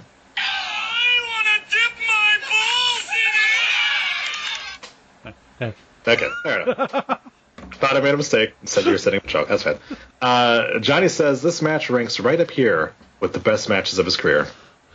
Uh, tonight, the fate of the family rested his. I love the fact that he just he made such a fucking joke about this, about the fact that he's in this storyline. It's just like this match is really important to me. It's one of the biggest matches of my career. I also love the fact that last week, and I wasn't. I, I, last week they fucking did the gimmick where he's talking about Austin Theory running away from home. Just made me laugh. Johnny is is really fucking good. Yeah, he really is.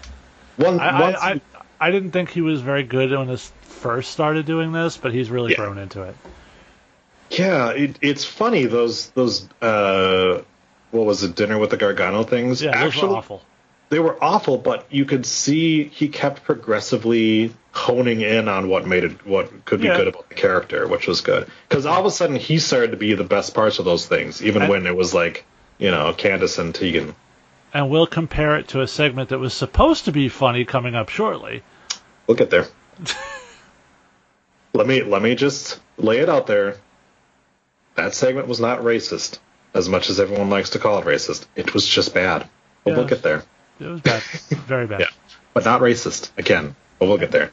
Fair. Joe Gacy gets a, a promotion video showing how this fat fuck is going to win the tournament. Um, we learned that Adam Colbaby suffered a neck compression, a spinal cord compression, and anal leakage. So he's out this week, but he'll be back next week with a face-to-face with O'Reilly and Mr. Regal with Mediate. But he might be out again after SummerSlam. Yes, possibly. If only Regal had an enforcer that could do this mediation instead Right. of him. Eh, weird. Anyways, Trey Baxter, as we said, the former Blake Christian arrives. Joe Gacy, the former Does that Joe mean that Gacy. position's open? Should I apply? You think? I think so. Go for Why it. not? Right? Yeah. There's got to be. We got to. We got to tweet at NXT. Like, is the enforcer position open for William Regal now? Yeah. Are you are you taking applications, or is it more like a LinkedIn kind of thing? Yeah, or who you know. It's one of those deals. Where it's probably who you know, and Yeah. You, you know a couple of them guys down there. Just just call just call up Biff and be like, hey man, can you get me in the door? like I'll just beat him with my cock. Yeah. You just trip him with it and then whip him in the back with it. There you go. Uh, Gacy is a former CZW deathmatch dude, so if he follows in the footsteps of Jon Moxley, he too can wrestle boring matches on AEW Dark in two years. so it is the last matchup of the first round of the breakout tournament. Trey Baxter versus Joe Gacy, and holy shit, it starts with a tie-up. Baxter gets chucked across the ring. Gacy picks him up and then chucks him again. So I I do think Baxter's a good wrestler, but boy does he look like a creepy little bastard. like, you know, he's He's got a little Christian in him for sure. he's got a little Christian in him, yeah. and uh, he's also- Blake Christian. So there you go. Yep, there you go. Uh, so creepy little Baxter gets Gacy and sends him into the ropes. Uh, he then drop kicks Gacy, which causes his spinal cord to buckle, and he gets launched through the ropes to the outside. Just bad, just bad placement. Probably. he had he had to run like three steps before he flew out of the fucking ring. I mean, not Uh, as bad placement as a Domino's commercial after a pizza cutter spot, but you know. It's true, it's true. And he didn't run as far as uh, Evil Uno when he had to eliminate himself from the battle royal. It's very, very true. Yes. Baxter leaps over the top ropes, but is caught by Gacy and slammed into the side of the ring, and then haymakered to the ground. Back in the ring, and Baxter gets on Gacy's back, but is chucked off. Baxter kicks Gacy in the face, then eats a headbutt, and then another. Gacy clotheslines Baxter a few times, and at this point, Baxter's belt has come undone and it begins to unravel. Uh, Gacy with a suplex for two, and Baxter ducks out of the way of Gacy and missile drop kicks him, then topes him, then does it again, and then because it's, it's NXT, does it again. Uh, Uh, isn't that Gargano's spot? yeah, yeah, it is. Uh, he but he added a little extra backflip at the end of the last one. Right, there you go. So it's different. After taking three topes to the outside, Gacy just stands up like nothing and walks back inside the ring. Uh, Christian's not a heavy dude, I guess. I Baxter, sorry.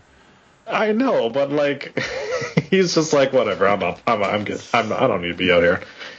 Baxter corkscrews off the bottom rope for a splash for two. Uh, I, so I noticed that he's got all heart written on the back of his trunks, which I guess is his gimmick. Did, did, did you listen to his promo earlier on? I kind of did. All heart's not just a thing; it's a way of life. I know. I know. It's How it's- I live my just- life. I have a, I have an issue with whenever I hear really generic promos, I just tune them out. And the whole like my catchphrase isn't just a saying; it's a way of life is so overused. Yeah, it's true. The Ember's Law is not just a weird saying that I've been given; it's a way of life. Right. that Beth Phoenix will explain to you in two months. That's right. So all fart Baxter gets back into the corner, and then Gacy cannonballs with Baxter on his back into the corner. That was a fucking cool spot. Like Spot of the match Yes. right there. For sure. Uh, Baxter gets up top. Um, oh, sorry, they both go up top. But then Baxter knocks Gacy off and hits a 450 stomp for the win. And honestly, enjoy it, kid, because you're about to get murdered next week to Odyssey Jones. And way to make Finn Balor's finisher look like shit, dude. So you do this uh, this uh, coup de grace, huh? Have you thought about doing a 450 spin before it? yeah. Uh, it was a, a, a fine match. If this motherfucker beats Odyssey Jones, though, I'm gonna be a little annoyed. I'm not, because I, I wouldn't mind seeing him and, and uh, Carmelo in the finals. Would you be all right if Carmelo loses, though? I don't think it'll on the happen. circumstances. So Yeah. it depends on the circumstances. I will say, I mean, in the past we've seen the last time they did this, the winner became the least famous of the entire tournament. So, you know, Yeah. Well, and all these guys have done have shown a lot of promise. yeah. Um, so do you? Odyssey you- Jones is AG approved. I do know that. He he he bigged him up on Twitter when this thing started. So so he's seen him more than I have, obviously. So yeah. So who do you want to win, and who do you think will win? I want Carmelo to win, and I. To me, it's whoever wins the match between Carmelo and, and Duke. Um, The two of them have shown me the most of anybody in this tournament. I'm actually a little bummed that's not the final. Sure. Um, now, what championship do you think that they go for? Depends on who's holding what belts at the time. I mean, if Santos is holding the North American title by that time, by the time he decides to go for it, I could see Carmelo versus Santos, and that'd be a fantastic match. Sure. Yeah. Um, I wonder, considering the the attention that the cruiserweight division has been put on, that this isn't just to get a challenger for it. It could be, but I mean, Kushida's already beaten both of the, you know, he's already beaten fucking Trey Baxter. He's already beaten Carmelo Hayes. So Yep, that's true. Um, but yeah, but then again, I mean, uh, both options for the North American belt are cruiserweights as well, so Yeah. you could easily see them go for that. Um, yeah, and Swerve's not really a face. So you could do. I mean, Swerve versus Carmelo would tear the fucking house down. So for sure, yeah. Um, yeah, I I feel like I feel like it's almost a foregone conclusion that Odyssey Jones is getting to the finals and losing, just because I think that his imposing size is what will kind of make it be like a he the you know the, the smaller either Carmelo or um, Hayes um, would. What's the other guy's name? Jesus Christ, I just fucking lost it. which guy? The guy that's facing Carmelo. Uh, Brendan Vink, uh, Duke. Um, God, Duke, yeah. Not Duke Hudson. Yeah, Duke Duke Hudson? Hudson. Yeah, Duke Hudson, yep, yeah. And I don't think Duke Hudson's winning it personally. Like I, I know that he's been around for quite a while, but yeah, I think I think it's definitely Carmelo is he's going me win a lot it. more personality than he ever did before, though. Like I think he's sort of finding it now. Yep. All right. Um, Io Shirai and Zoey Stark go to a Japanese restaurant. Oh, for fuck's sake! Zoey says, just like Io and Kairi, they need to bond. So she's taking her to a Japanese restaurant. Io places her order, of course, speaking Japanese to the uh, waitress. And since Zoey doesn't speak Japanese, she just says, I'll have what she's having. Io starts eating. See, it's a throwback to that movie from like a decade ago. hmm Yep. It's WWE, so yes, everything Two is a throwback. ago, to, maybe? Everything, everything is a throwback to the fucking 80s, too. Yeah. Uh, so Io starts eating, and Zoey launches some chopsticks into the air because this is uh, that. Zoey seemed uh, Zoey seemed genuinely shocked that Io speaks Japanese. Did you see that? it was a little weird. It's like you, you do realize that like she that's not just her talking really weird, Yeah, like yeah. when when she does her normal voice. Yeah. Um. eh, Now, look. Okay, look. This isn't me being racist, but Io definitely said, "Don't you reiki this food." Oh. I didn't say it. She did. And she specifically said it that way. Okay?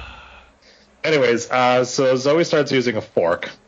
Uh, she proceeds to spit out the food. No, no, she didn't know how to use the chopsticks, so she broke them apart, and then one flew out of her hand. Because Yes. she's white, so she doesn't understand how to use anything from another culture. Look, I'm white, and I just looked online on how to use them, and I was fine. Okay. Anyways, um, she then spits out the food, which, like, honestly, first of all, kind of a dick move. Yeah. Um, but also, like, what she But- started eating didn't look bad.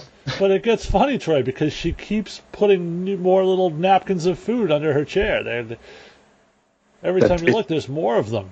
It didn't make a lot of sense to me why that, that was part of the joke, but sure. Uh, so then she asks Io what the green stuff is. And is there anyone who doesn't know what wasabi is? I'm like, come on. She takes a big honkin' fucking bite of that, and then she spits that out. And then she proceeds to chuck octopus over her shoulder. I mean, I don't know what that green stuff is, but Nice.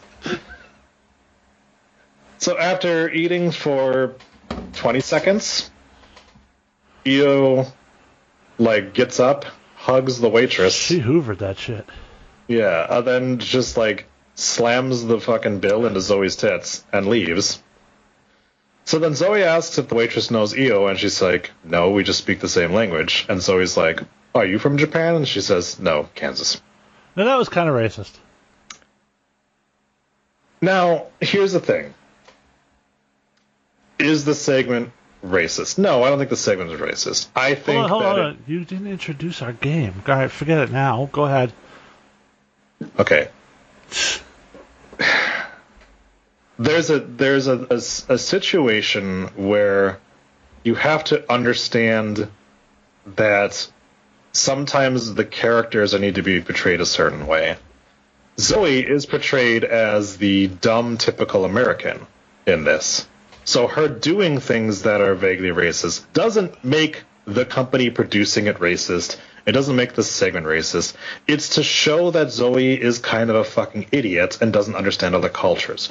How is what Zoey did here different from your typical fucking idiot American now? You know? Now it's it's something that I remember because there was a, a an evening with Kevin Smith one time where a, a chick asked him about like uh, the uh, the character that Jason Lee plays in Chasing Amy, and it's just like, oh, All she his- really needs is a good deep dicking. yeah, and he's like, the idiot character is saying that. Like I'm putting I that. don't- I'm putting those Yeah. words in the dumb, the mouth of the dumbest character in the movie. Right. Yeah. And to me, that's what this felt like. It was like, no, no, we are we are showing But that like Zoey's an idiot.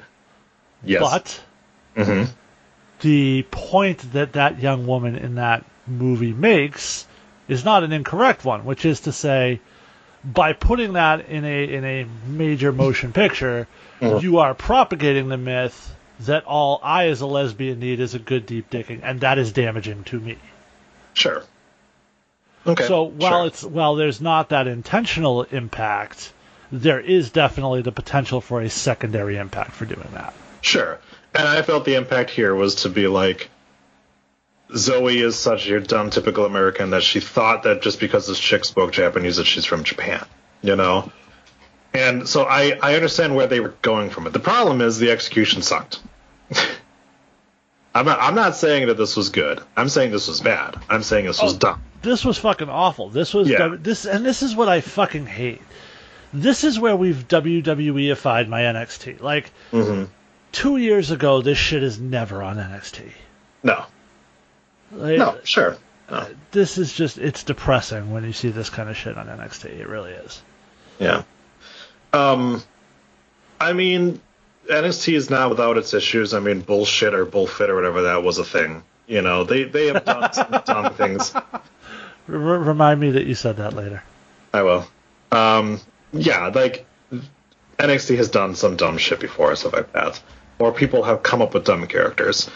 I don't think that this particularly does good for Zoey because you're trying to get her over, and we have been pushing this bitch down our throats since she arrived. So, kind of making her this idiot character doesn't help. And you're already flush with idiot characters. Austin Theory does it the best. So there's no need to, you know, well, Austin Theory and Cameron Grimes do the idiot fucking characters the best, and they make them kind of lovable idiots. This just Indi, means Zoey. Indi a little bit too. Yeah, this just made Zoey look like an asshole. Yeah. And it's like, I'm supposed to cheer for this chick? Nope. Because she, like, I mean, at least you tried the food, but also, like, look, man, like, you're in a Japanese restaurant. Just get some fucking basic sushi. And, uh, like, there's plenty of white people that eat sushi just fine. you know? Get yourself a California roll. That's all. Yeah, like that's that's what it was. it- yeah, I- I don't know exactly what they were trying to go for here, and I almost kind of feel sorry that Io is even a part of this Yeah. because she's she's too good for this. yeah. Um, Agreed. I like, I mean, I liked her just fucking stiffing Zoey on the bill. That was Yeah, funny, yeah. but other than that, it was just like, man, like first of all, Zoey Stark, not a great fucking actress. No. she did uh, you know but also like I said, just like the like hiding the food it- it's just yeah it, it- whatever they were trying to do they failed at it. Let me just put it that way. Um but again to turn around and be like there's another vince's racist kind of like shut up. Yeah. you know it's just it's dumb. Anything that that is that has a different race in it now is just racist so it's Pretty dumb. much, yeah. Anyways speaking of indi dinner time is with indi And she wants to get laid. Yeah, so Indi says on one hand you have family, and I was shocked that we didn't do a fucking Fast and Furious meme in here. Uh, and on the other hand, you have true love. Indi says tonight Don't you we'll love find those out- Fast and Furious memes, though? I fucking hate them. I'm glad I'm not the only one. I have seen I have seen some other people be like, "This shit is fucking dumb." That's the thing.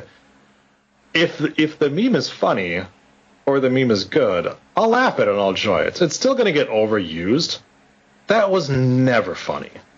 I I have not seen a single one of those that was the only actually no the only one that I saw that was remotely funny was the one where it's death coming to reap him and him being like was that a good meme? It's like no you were fucking annoying. That was and it was like and that's just a different meme that's using that that to to point it out. No that shit was so stupid and I still fucking see it. Yeah. Anyways, yeah, so she says, you know, we'll find out if it's meant to be or not. But before we get to that, Karrion Kross leaps onto the announce table and calls it Samoa Joe. He says Joe quit his job to try to make changes around here. Who provoked who? In, in like in canon, is, Star, is Scarlet dead? I guess so. Like we never, she wasn't like attacked or laid out or anything. Like there's been no explanation for why she's just fucking gone all of a sudden now. No, I assume it's just one of those cases of like he has to summon her from like the the beautiful dimension, and th- then he just hasn't like had the time to do it. I don't. Yeah, Yes, it's it's, it's like yeah, I don't get it. I don't get why she's gone for a little bit. They're usually pretty good about continuity on that stuff, but Yeah. Joe beats the tits off the security guards and locks in a coquina clutch on one. Jesus Christ, coquina clutch on one of them, while he's staring into the camera and says, "I'm coming for you." You know, uh, in terms of extending out this feud, I prefer this over them getting any contact with each other. Right. So that was good. More than they already have, yeah. Yeah, exactly. Like, and we don't need another pull up pull apart brawl before it. So yeah, instead make it that Karrion Kross calls him out and fucking Joe just beats the shit out of him. Yeah. Which uh, yeah, him running isn't the greatest thing ever, Yeah. but, But also I- like I- losing to Jeff Hardy either, so you know. yeah, it's it is what it is. Um, we get a promo video for Walter versus Ilya Markopoulos. Sorry, Dragunov. Um, and then That was random. I love Ilya Markopoulos. Okay. I didn't And know you you- knew who Ilya Markopoulos was. Oh yeah, I've seen a couple of matches. Okay. I watch your shit, dude. Okay. Appreciate it. Yeah. Um, no, I just I between that it's also called back to last week where you kept where Ginger talked about the fact that every time he heard Ilya Dragunov's name, he always thought about Markopoulos, and even though they're spelled differently. Well, he's also he's also Greek, so he's he's always big enough Yes. to boy Giannis. So there's that. Yeah, yeah. Uh, then we get a doesn't need to be subtitled, but is anyways. Kushida accepting of Roderick Strong's challenge for Well, the cruiserweight it was in championship. Japanese, dude. No, like a line was in Japanese. No, like the whole I'll accept the challenge was in Japanese. The only thing that was like I accept was English with subtitles, but everything else was Japanese. It's just oh my god, what what was that uh shit, I can't remember what it was. It was like a comedy special or some kind of show where No, it was the a guy. worst was a like couple weeks ago. They did Ikemen's promo. Yeah. And he's literally speaking English with subtitles. And at one point he says, "Don't let it fool you. I still kick your ass." And they put "butt" and it's in the words on the bottom of the screen.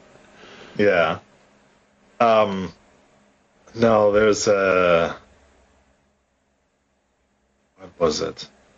There's a video where it was like, um, it, it was a guy talking to a reporter, and they're like subtitling him, and he's like speaking English, and then he's like, "Wait, what is that down there?" Like, and then she said, and then like later on, like she says something, he's like, "Why isn't there subtitles in there? What you're saying?" It it always reminds me of that anytime I see them like subtitle people who are speaking English.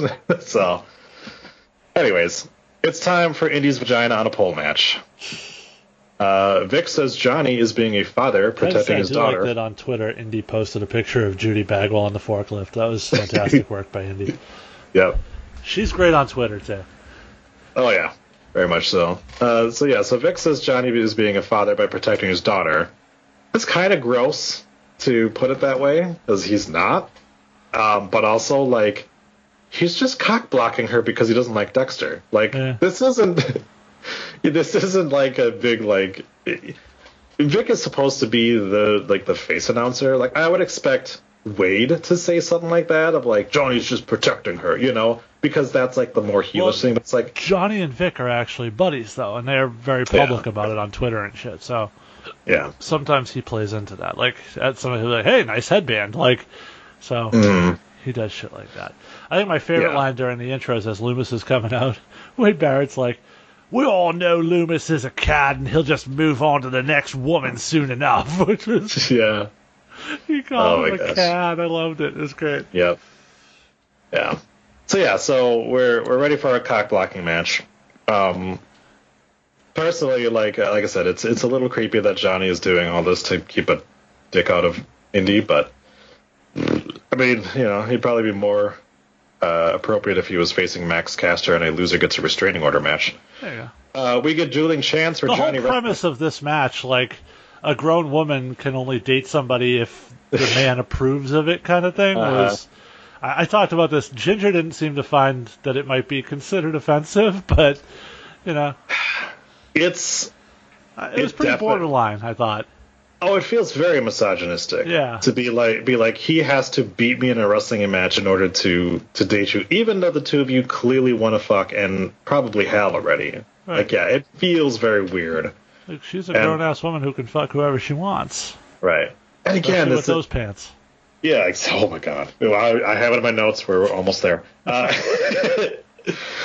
yeah, like I said, this this isn't like. I mean, if it was like legit Indi Hartwell's father, like at least that would make a little bit more sense. Still be a little creepy, but at least it would make a little bit more sense considering that the ultimate prize is to be able to stick it into Indi's vagina.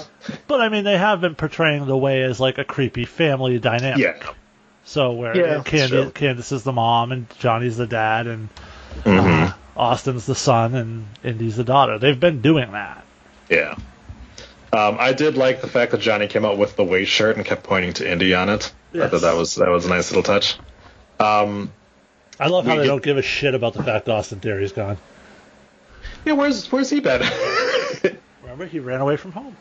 I know, but it's just it's just it's really weird. Um, tie the fuck up, boys. Uh, Johnny hangs hand. Uh, sorry. Yes.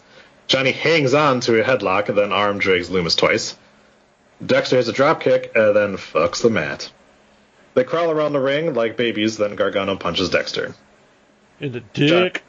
Yeah. Johnny suplexes Dexter on the floor, and then Indi Hartwell walks down to the ring. She is wearing white pants, just so you can see the moment she gets wet. I just have to take a moment to remember that ass looked so good in the pants, man. Oh, No, I said, are you ready? I am after seeing her in those pants. uh, Dexter stomps away on Johnny, then punches him off the ropes. Johnny with a haymaker or two before he moves out of the way, and Dexter slides through the ropes. Dexter then crawls under the ring, and Indi proceeds to go under the ring as well. Candice then arrives, also wearing white pants, by the way.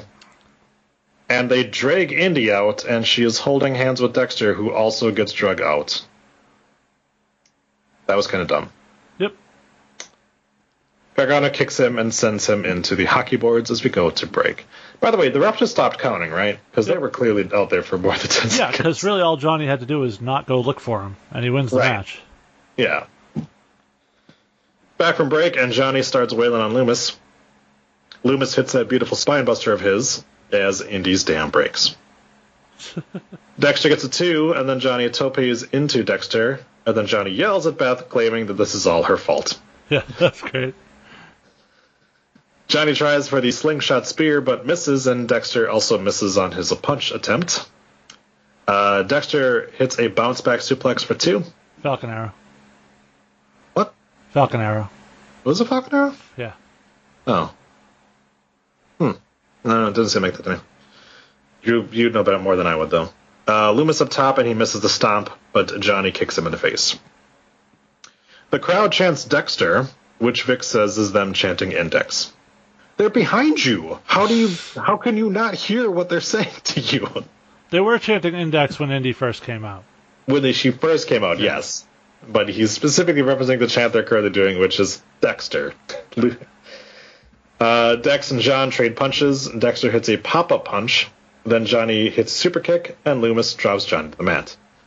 Dexter shows Indi he's going to shove his arm all the way up to the elbow inside of her. then he misses on an elbow drop. Johnny locks on a Gargano escape as Johnny yells, "Get out of my life!" Uh, Dexter reaches out and caresses Indi, and then grabs under the rope. Now that Her I actually face, thought was her yes, face. her face, not her breasts. Uh, that I actually thought was kind of funny. uh, also, clean up Indi's panties. Yes. Uh, Dexter rolls up Johnny for two. Holy crap! Like, yeah, she again. She does. Look, I was just about to say she does really good facials, and I remembered what we were talking about. But she does. She does very. She she is a very good actress in the face. Yes. Yes, She and I'm sure she takes things face. with her facial expressions very well. Yes, yes. Uh, Johnny kicks him off, and then he and during his getting kicked off, he backhands Indi. Sounded bad. Good. There, yeah, well, you know, Jo- Johnny kicks him off. Was- Johnny Johnny uh, uh, jerks him off, and then he backhands Indi. Johnny hits the DDT on the outside and tells Indi this is for her own good. He hits the one final beat, and he gets the three. Before we get to the last part of this, thoughts of the match. That was fine. That was a good match for Lumis. I mean, he's going to do what he's going to do. Johnny carried it to a respectable match, but, you know, it was fine. It wasn't a Yeah. blowaway match. No, not not a memorable match, but not not a bad match. And again, this this has never been about the in ring stuff. This has always been about you know everything going on outside of the ring. So, Yeah. and uh, they have done some good spots throughout this whole thing um, to you know kind of move it along during the matches. But Yeah. yeah, we we knew what this was. All right, Indi looks heartbroken. Johnny hugs her, and they start to walk away. Indi looks back a few times, and as they get to the top of the stage, Indi then runs back to Dexter. She then hits a Lou Thesz press, and she starts making out with him.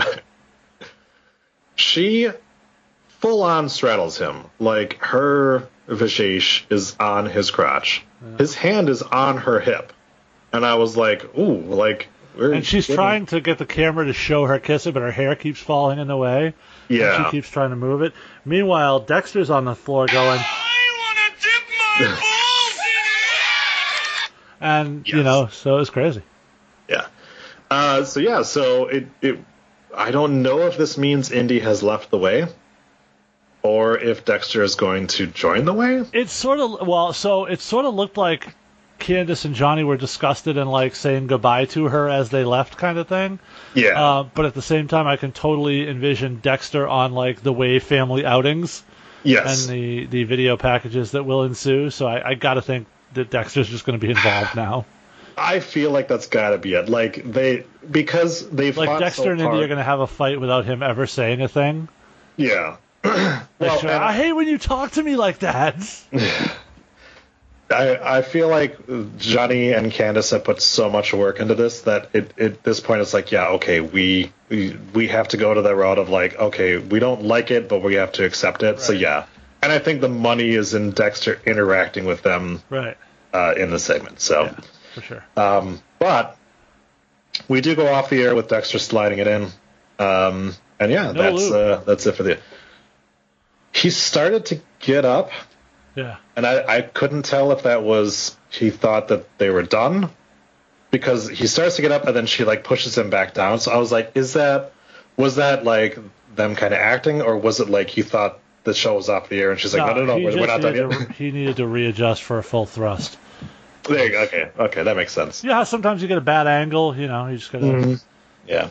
Well, I also assume that he wasn't uh, wrestling that match with a hard on, so I'm sure when she sat on it, it was probably already down. He's like, "Hold on a second, lady. I gotta, I gotta let it, I gotta free it a Well, little bit." Johnny's a good-looking dude. Yeah, well, you know.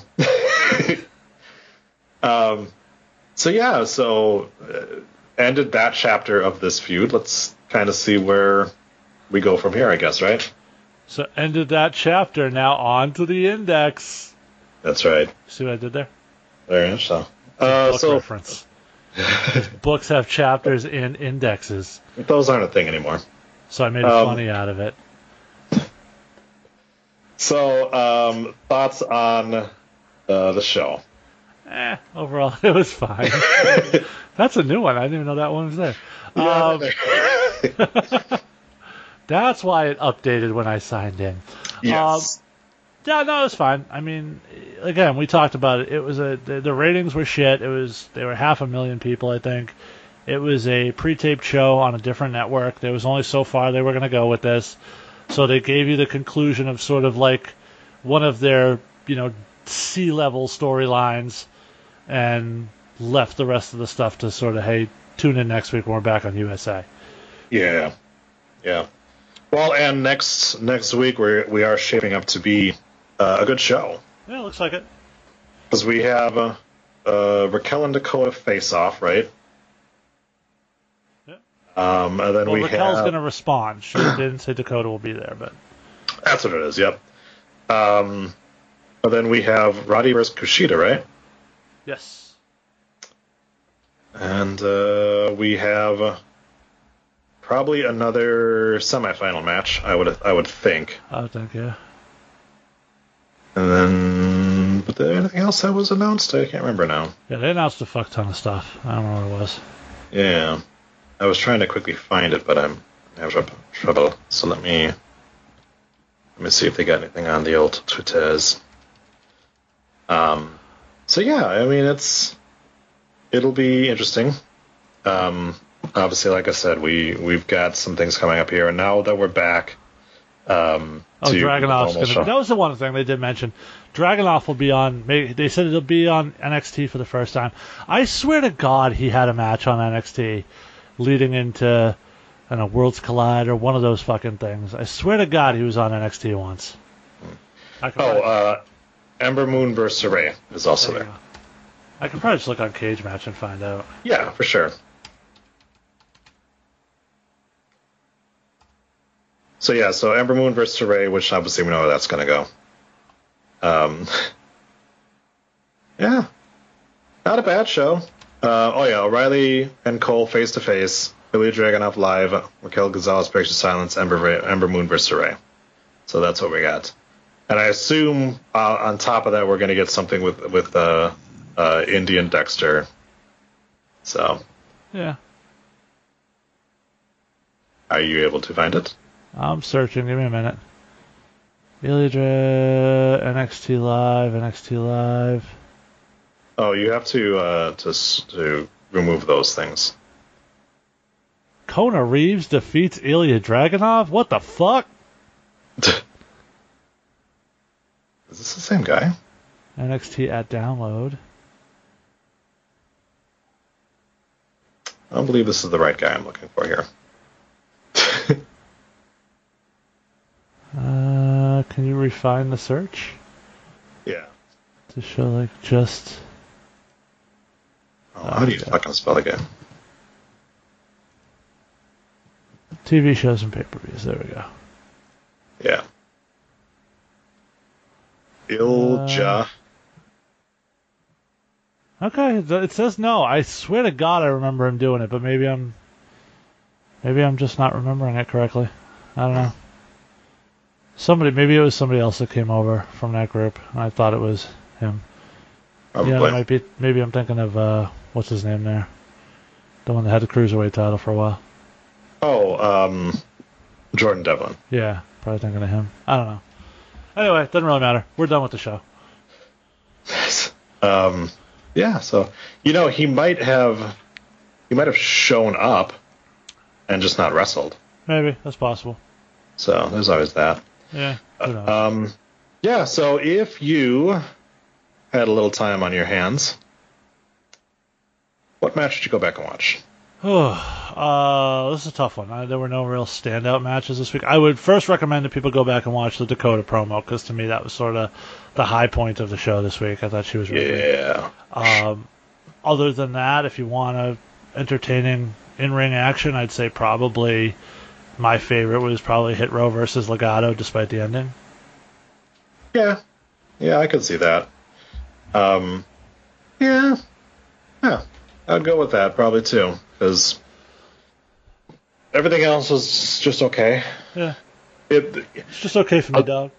It was just alright for me. Um, only the Zoey and Io segment was the only thing bad in the show. Yeah, that's the only thing that was brutal for sure. Yeah, no, nothing else was really like eye-rollingly bad or anything like that. Grimes versus GYV wasn't bad. No, no, it was it was fine. But again, it was like we know where this is going. Right. Like yeah. they they they laid it on a little thick yeah, with sure. him being like, "I'm worried if you're gonna have my back," kind of thing. Like, Yeah. so. Yeah, for sure. But yeah, that was it. But yeah, although otherwise a, a decent show. But uh, yeah, I'll be I'll be glad for it to return to USA Network and Yep. the 100%. uh, for them to hit. So, all right, my friend. Thank you, sir. Well, thank you for having me. It was nice finally seeing your face again after a while. Yeah, yeah, for sure. I've been, I've been missing you. You, uh, I'm missing you a lot. I'm missing Lisa, obviously. Yeah. Um, it it all it, it would appear as though that the Bellas have just quit doing the podcast. I would assume so. They haven't said a damn thing about it. No, they haven't said anything about it. The the last thing they said was that it was returning in June, and now that's two months ago. So it's sort of get to that point where it's like, yeah, I think I think they're done. Yeah. We well, might- You we wonder might if like s- Daniel Bryan not being WWE anymore, if that has any impact on it too. Who knows? Yeah, but they were that happened after June. So, but again, right. yeah, but you got that they can't get much WWE talent on there anymore, right? Like. Hmm. They, I can't. I can't assume they were paying for people out of pocket to put that together and shit. That had to be WWE paying for that, right? But they're but they're still associated with WWE though. They're not under contract though.